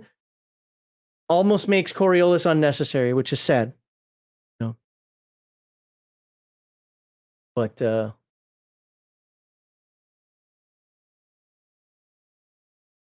they, you know, I'll take that. Yeah, no, I, I, you know, it's it's it goes to this. I don't tease my garbage man. I remember growing up, I was like, do you want to be a garbage man your entire life? Well, now that I know how much garbage men make, and you know what? The garbage man does something really important that we need in society. I'm happy for the garbage man. I respect my garbage man. I respect the guy that comes over and fixes my air conditioner. Nothing wrong with blue collar work. Nothing at all. We need to actually have more people encourage it. There's nothing wrong getting a degree necessarily, but people who are degree elitists. Didn't I see you once, Flady? I don't think I remember you being fat. I could be wrong. I might be thinking about somebody else who lost seventy-five silver. That's awesome. No. Hey, you lost seventy-five, and you know, you're going to have setbacks, sir. You're going to have setbacks, but just keep at it. Keep trying. That's all anybody should ever ask. And yeah, jokes might fly out there, and you might feel like jokes are pointed at you. Just keep trying. That's all any reasonable human. That's all any reasonable human is going to say. So, all right. I appreciate everybody being here. I'm glad you hung out with me for all this Coriolis stuff. I don't have a stream that it's going to lead into. Maybe uh, the Dutch oven is streaming right now, or uh, or somebody else. I, I am going to actually end this stream by talking about what I talked about at the beginning of the stream. So if you already heard this and you want to go, hey, well, I mean, you're free to go anyway. I can't hold you here. Uh, and that is, uh, I am planning on having a pretty huge giveaway for those who actually, again, I'm blocking a lot of it, but who know my bookshelves and see all those big holes there. Uh, I'm probably going to have a pretty big giveaway. I have to make sure that I really want to give those books away at some point. I'm guessing I'm going to do this in twenty twenty-four because it'll give me plenty of time to think about if I want to give those books away. But there are going to be books off my shelf that I have no interest, literally no interest in. Not only am I not going to play them, I'm not even going to reference, like I don't use them for reference, and they don't have any special place in my heart for any reason. So, uh, and those include, to see, Dungeons and Dragons fourth edition, various uh, third edition books, uh, Dungeons and Dragons fifth edition Player's Handbook, and Xanathar's, what's that say? Oh, Paranoia, the Mongoose version of Paranoia, Vaesen, talking about Free League games, Vaesen. I, I support Free League, but I have no intention of ever running Vaesen, and there's nothing in Vaesen that I need. Dungeon World, Godsend Agenda, Star Trek Adventures, the entire, well, most, well, my entire collection of In Nomine, Star Wars D twenty Revised, which I think I have five or six books, uh, War Gods of Aegyptus, and A Song of F- Ice and Fire role-playing game. More might be added to it. Something might be taken off of that. I also want to thank Diversity and Dragons for having me on earlier this week. That was really awesome. I know that, uh, you know, our circle of people, there's like a Venn diagram where they cross, but he had some people that uh, were f- introduced to me. Some folks who watch me were introduced to him. Uh, we don't watch each other's channels a lot, but we actually have a healthy respect for each other. Diversity and Dragons is awesome. Check them out if you want. Don't check them out if you don't want. Same thing with me. Check me out if you want. Don't check me out if you don't want. Uh, but I want. I'm really thankful for uh, having him invite me on the show on Wednesday. That was pretty awesome of him. The big announcement was that on the seventeenth of September, Kevin and Sean are supposed to be here. Again, that's up in the air still because it depends on when they can announce whatever it is that they're announcing. They didn't tell me what they're announcing, but they're going to announce something new, a Kickstarter, whatever. Uh, D M James is streaming. Okay. Uh, go ahead on over to the James Gang if you want. James Gang is streaming. Tell him I said hello. Uh, and then, uh, yeah, so that'll be on the seventeenth. If you have questions, comments, and concerns for Sean, Sean Owen Robertson or Kevin Sambita, put them on my Discord. I will ask the questions as long as they're respectful. You can ask hard, you can ask challenging questions. They just have to be respectful. So, and I don't have to go into what the difference between R P G Digest and... So that's it. That's it. So, uh, well, I have a hoarder mentality as well. But what's ended up happening is, one, I've run out of bookshelf space for things that I know are going to come on in there. But two, I just don't, I'm getting, I am getting no benefit out of these games. So I'd rather give them to somebody else. Look, I'm keeping some games I hate. I don't know if you can see it there. I'm keeping Fate because it does have a couple of things in the book that, while I hate the company and I hate the system, it does have a couple of things in the book that uh, I find interesting and referenceable. Yeah. I don't need all these O S R games. I'm probably never going to play most of them anymore now. I might play some, but between the fact that I respect the creator and uh, they help me reference for Dungeons and Dragons stuff, I'm going to keep them. So, but uh, yeah, I, I have a hoarder mentality myself when it comes to things like this. I'm also not getting rid of things like Wizards. If you've ever seen the movie Ralph Bakshi's Wizards, I have a role-playing game, even covered that game in a video. I'm never giving rid of getting rid of that. Nope. I am never getting rid of Wizards. That's got sentimental value to me. So, all right. Uh, yeah, I think Elle. Okay. So, all right. With that said, let me put up the thank you on here because you guys are awesome. We're going to do the the outro music. Uh, the video, this stream is not going to automatically send you to the James Gang, but if you want to uh, look for D M James, or as he's called now, the James Gang, uh, that's a bad name for him because there's actually like a rapper or singer that comes up with that, so it's hard to find. But go check, for those who know D M James, go check him out. He's streaming right now. Again, please tell him Legion of Myth sent you. I appreciate you guys all watching. I hope each and every one of you has a great week, and I look forward to you on next Friday. Friday or next Sunday.